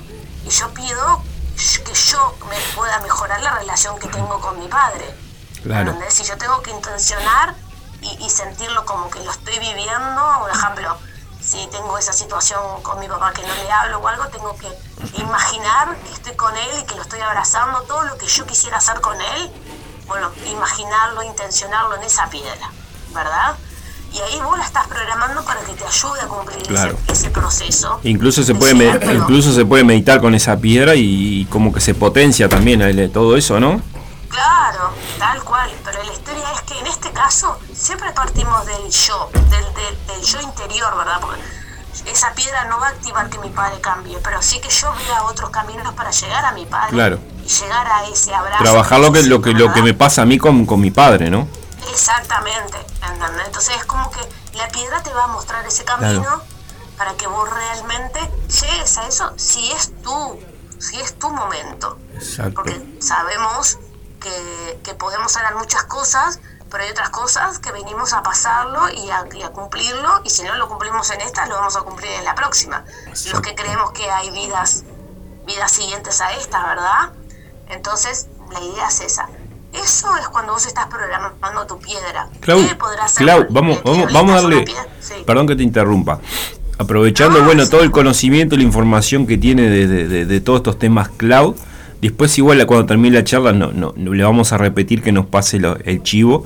Clau, eh, creo que ya te lo había preguntado, pero no sé si das cursos. Bueno, contanos de esto que estás hablando o la gente lo que le pase que, te contacte contigo y que aproveche el conocimiento que vos tenés porque vos lo vas a asesorar con la mejor piedra, con el mejor conocimiento, con la mejor este, información. Pasale a la gente tu Instagram, celular, todas las vías de contacto que vos creas. El Instagram me encontrás por Nos Encanta Piedras, tanto en Instagram como en Facebook. Después tengo mi tienda física que está ahí en San José 926, entre Convención y Río Blanco. Y si quieren se pueden contactar por WhatsApp al 094 809 447. Genial. Esas son las líneas. Preguntamos por, preguntan por, por Claudia y bueno, aprovechan todo este conocimiento que tiene de, toda esta información con, con, el mundo mineral y las piedras y, y, lo que cada uno, bueno, personalmente necesita, vos la, la asesorás de, la, de la mejor manera. Claro, y una cosa que, no sé, ya se me terminó el tiempo que... No, no, no, no, tranqui, tenés, tenés, seguimos, ah. seguimos, seguimos. Por las dudas, recuerden que la turmalina negra no es una piedra para estar llevando cerca del timo. El timo siempre si nos ponemos derechitos, nos vamos a dar cuenta que tenemos como un huequito en el medio del, del, pecho. Bueno, el timo está allí, que es como el motorcito que le da la energía a todos los, todos los chakras. Entonces, si nosotros yo digo turmalina porque es una piedra que está como muy de moda, Está bien eso que se ve mucha gente con, con, con, collar de la turmalina, como que la proteja así como colgando en el cuello. ¿Está, está bien eso? eso? Claro, ay, no, no. Eso no está bueno porque la, la turmalina es una piedra que necesita estar siempre absorbiendo piedras, eh, perdón, energía, es una piedra que necesita constantemente. Entonces, cuando ella se ve escasa, ella lo que va a hacer es tomar la energía de nuestro timo. La turmalina, la obsidiana. El onix es como más dulce en este caso, pero lo que es obsidiana y turmalina no está bueno usarla ahí. ¿Puedo hacerte una pregunta? Sí, claro. Una sola, Martín. Una sola. Eh, los cuarzos blancos, los cuarzos de amatista blancos o semitransparentes, ¿son buenos llevarlos cerca del cuerpo o no? Sí, esos son de los mejores que puedes llevarlo colgado siempre o cerca del corazón o en el pecho porque ahí es donde, de ahí para arriba es la conexión con lo divino. Entonces Ah. ellas ha- hacen un trabajo de cuidado con nosotros, ¿verdad? Todo lo que son los cristales blanco, rosa, verde, amatista, citrino, más allá de que son piedras que tienen sus objetivos, pero Sí. ayudan a conectarnos con lo divino. Por algo el cristal de cuarzo, en lo que es el reiki, lo tenemos a la cabeza, ¿verdad? porque es el, es el protector y el cuarzo maestro que se usa en muchas terapias, ahora si después entran a mi página van a ver que se me dio la locura ahora de que estoy contando cada un ejemplo, porque en todas las terapias siempre están involucradas las piedras. Por ejemplo, la otra vez puse las runas, que las runas están hechas en su principio fueron de piedra o de madera, puse lo que es Tamiana, que Tamiana está trabajando con el tema de los cristales de cuarzo, que es, es, es una terapia vibracional que no saben lo que es, es impresionante, y trabaja con cuarzo. Voy a poner bueno el tema de gemoterapia y cómo se trabaja a distancia, el hecho que estamos hablando de la lepidolita por, para el trabajo de tu árbol genealógico para atrás, las personas que trabajan con genealogía, en el caso de los que trabajan con vidas pasadas. Entonces como que estoy haciendo, me gustó esta semana hacer como ir pasando información de qué te puedo ayudar si sos terapeuta, qué piedra puedes trabajar para que te ayude más, ¿verdad? Y volvemos a la activación de las piedras porque tengo preguntas que me hicieron en mi Instagram por si me quedo sin tiempo. Dale tranqui, tenés unos minutos. Después yo, yo tengo que ir a visitar ahí porque tengo que comprar unas piedrillas. Aprovecho a la gente que hace terapia de todo tipo o, o gente que hace reiki o algo que, que aprovechen con Claudia que ah, bueno que te, te- posibilita las piedras, la información y todo. Yo tengo que ir, prometo que, que esta semana que viene tengo que ir por un tema de que hace pila que quiero incorporar la- la- las piedras y eso y estoy con eso de asignatura pendiente. Así que bueno, conteste nomás Claudia su- sus preguntas. Bien, bien. Entonces, eh, la pregunta que me hicieron fue por el tema este del timo, que por eso lo traje, que supuest- las, las piedras oscuras siempre convienen usarlas por debajo del ombligo, que es donde está la carga energética pesada, bien, o negativa, porque es el, el- la carga que nos identifica la- a lo negativo, increíblemente es el ion positivo, que tiene muchísima más carga. Entonces, Mar- Martín, Mar- Mar- Martín me mira y le digo, Martín, adentro, adentro del boxer creo que vale también. De abajo del ombligo vale. Que eso sí, déjalo que no se vaya para ningún lado, ¿no? Con un cordón cortito. tiene Con un cordón, atado con un cordón. Hay piedras que son ombligueras, que están hechas exclusivamente para tapar el ombligo, porque es un lugar donde nosotros entra nuestra energía, porque es Hay donde, ombligueras. donde comimos en nuestro... Sí, se llaman ombligueras, que es para tapar, porque acuérdense que por el ombligo comimos nueve meses de la panza de mamá. Entonces Claro. ahí tenemos un centro que absorbemos energía. Por y ahí no hay nada que te diga así, bueno, está la buena y está la mala, ¿no? Entonces Claro. hay piedras que, que, que están No, para ese hecho para que te la pongas en el ombligo y te proteja. es genial. No, me llamó la atención que hay ombligueras, me, me- digo, eh, qué, qué, qué genial. No, no, es impresionante. Bueno, y entonces, todas esas piedras oscuras, o las usas en los bolsillos de tus pantalones. Si, lo te, si te la habían regalado, te la compraste en un dije, agarrarlo con un alfiler y ponételo en, en, en un brazo donde vos recibís, donde, yo qué sé, hagan el jueguito a ver de qué lado recibo yo, así esa piedra descarga si viene con mala energía, lo que, lo que te dan en esa mano. Bien, entonces, esas piedras comúnmente lo que es turmalina, pirita, turquesa, malaquita, son todas esas que vienen del Medio Oriente, lápiz lazuli, no deberían de tocar agua.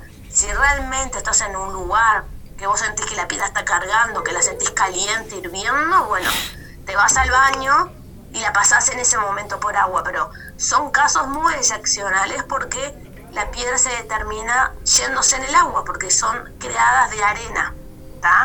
Si ustedes ven una turmalina partida, se dan cuenta que tiene unos pequeños orificios que por ahí pasa el agua y va a ser el efecto de erosión y se va a romper y no por la carga energética que lleva, sino por el trato que hicimos para limpiarla.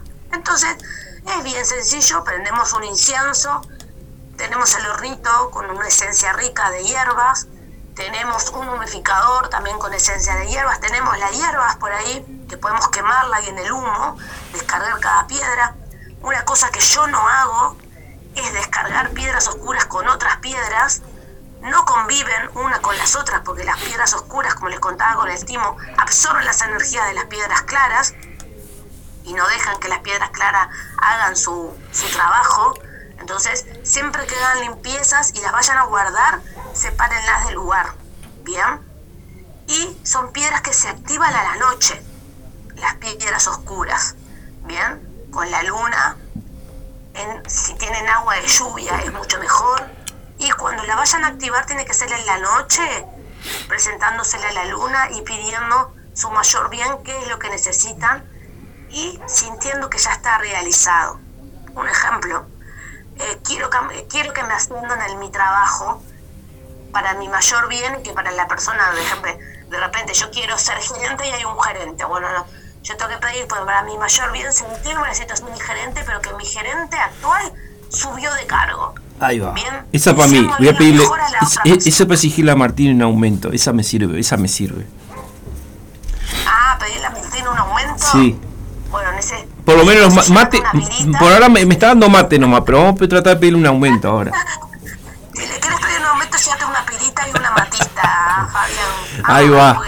Si te mereces el aumento, la matista va a cumplir que te lo haga. Ahí va, bien ahí. Va a hacer que sea como, como un aumento muy merecedor para vos. Clau, me hice una pregunta acá, hablando en serio. Eh, para gente que hace masaje, no, no, por supuesto, eh, hay gente que, que, hace masajes. También asesorás a gente que, que, hace masajes con el tema de las piedras, que es lo mejor y todo ese tipo sí, de. por supuesto. Sí, bueno, una consulta que yo tenía era qué piedra buena, porque la gente que hace masajes está trabajando mucho con la energía de la persona, porque está tocando los chakras tanto de la espalda, ¿verdad? Y me, y me preguntaron qué sería bueno tener. Y yo les decía, es espectacular poder tener o una lámpara de sal del Himalaya o una matista prendida, porque ¿qué hace? Cuando las piedras están calientes, hacen el efecto de ionización. Agarran ese, ese ion positivo y lo y lo separan y lo hacen en negativo, que es el aire como que respiramos de, de, la playa. Viste que vas a una playa, ay, aspiras ese aire tan bueno. Bueno, cuando tenés una matista prendida o una piedra, una piedra de lámpara de sal del Himalaya, es ese aire que vas a respirar. Entonces, toda esa negatividad que el cliente nos deja se disipa con ella. Y como siempre les digo, tener agua de cristal. El agua de cristal es un elixir que se hace muy fácil, que en algún otro momento explicaré, porque si no, nos vamos. Pero también es parte de la gemoterapia el uso de cristales, tanto en nosotros como en los ambientes, que nos ayuda a tener un bienestar como mucho más rápido, ¿verdad? Según lo que necesitemos, es el cristal que vamos a tomar o la piedra energética que vamos a necesitar para eso. Entonces, con las piedras oscuras, nos la presentamos a la luna, le hacemos la carga en la luna y cuando la tomamos, que sea en la noche y ahí la activamos. Recuerden que como piedra oscura va, va a llevarnos a nuestros lados oscuros. A nuestro inconsciente, que es la zona oscura de nuestro cerebro. Exacto. Entonces recuerden que cuando portemos una piedra oscura vamos a ver nuestros lados oscuros y los lados oscuros de las personas que transitan en nuestra vida. Porque yo los tengo. O si yo los siento es porque los tengo. Exacto. Entonces, las piedras oscuras ayudan, si las trabajas bien, a un pasito ir sanando un poquito más nuestras partes oscuras, porque todos las tenemos, porque para haber luz tiene que haber oscuridad. Tal cual, Clau. Entonces recuerden, ¿eh? Tal cual lo que, lo que estás diciendo y, Clau, una consulta. Eh, bueno, creo yo te lo había dicho, capaz que ya lo estás haciendo. Está buenísimo todo lo que hablas, que, que hagas unos cursos dedicados también a terapeutas para, para el tema de las piedras y todo ese tipo de cosas que estás contando que estás haciendo y estaría Este bueno.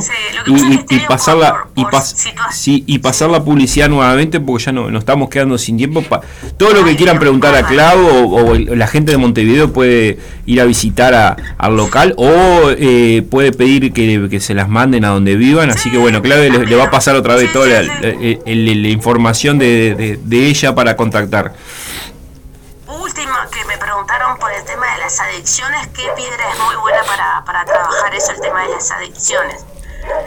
Eh, según cuál, pero todos el tema de las adicciones vienen de una situación de, este, ¿cómo es? De, de estrés, de situaciones no resueltas, Sí. ¿verdad? De un momento de, ¿cómo se llama esto? Ay, que estamos así a full, a full, a full, a full. de estrés ansiedad o de ansiedad Vi- sí vienen vienen de ahí. Entonces necesitamos una, una piedra que nos traiga paz. Amazonita es esa piedra, ¿está? Por las dudas, anótensela por ahí, que está buenísimo para todo eso. Genial, y Clau. bueno, este año no estoy haciendo cursos porque por temas, como, como sabes, eh, particulares, he estado enfocada en otras cosas y este año no estoy dando cursos, siempre he dado, aparte de gemoterapia, todo el tema de, de veromancia, que también viene muy bien con el tema de las piedras y eso para descargar y cargar esas cosas. Y este año decidí tener un impasse en el tema de la de los cursos de gemoterapia y velomancia. Pero el año que viene, cuando ya Muy bien. estaremos más Exacto, cuando te le dediques más tiempo y eso, cuando cuando tenga que cuando se tenga que dar que se dé. Pasanos la, la información, Clau, nuevamente de tuya. si ustedes, si ustedes quieren visitar la página de Nos Encanta Piedras, elegir productos, nosotros hacemos envíos dentro de Montevideo por una, una, una cadetería súper responsable. Y si sos del interior, elegí la agencia y nosotros te lo estamos enviando por agencia. Exacto. Eh, síganla por nos, nos encanta piedras y el Ahí celular. va, estamos ahí en San José 926. Y, este mes que tenemos el mes del amigo, andate que tenemos, tenemos, si vas a comprar el regalo para tu amigo, te vas a llevar alguna cosita para vos de atención de la tiendita de Nos Encanta Piedras. Bueno, aprovechen entonces la promoción. Gracias por estar, Claudia. Gracias por la, por la información y, y estamos en contacto. Buen fin de. Dale. Igual para vos, Fabián, igual para toda la gente que está escuchando. Vamos arriba. Besitos. Chau, chau. Beso.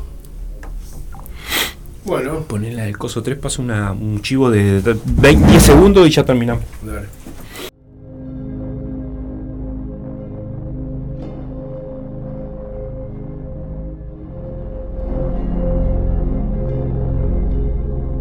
¿Estás padeciendo fenómenos extraños o inexplicables en tu casa? Somos un grupo de investigación paranormal, Javier Vica, Oscar Perna y Adriana. Comunicate con nosotros al Instagram paranormal 2126, celular 095 498 193. Hacemos investigaciones.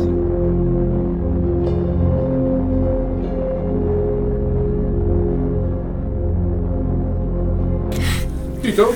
Bueno, muy bien, gente. Muchas gracias por la gente que participó eh, escuchándonos en el, en el día de hoy. Agradeciendo a Martín por el espacio.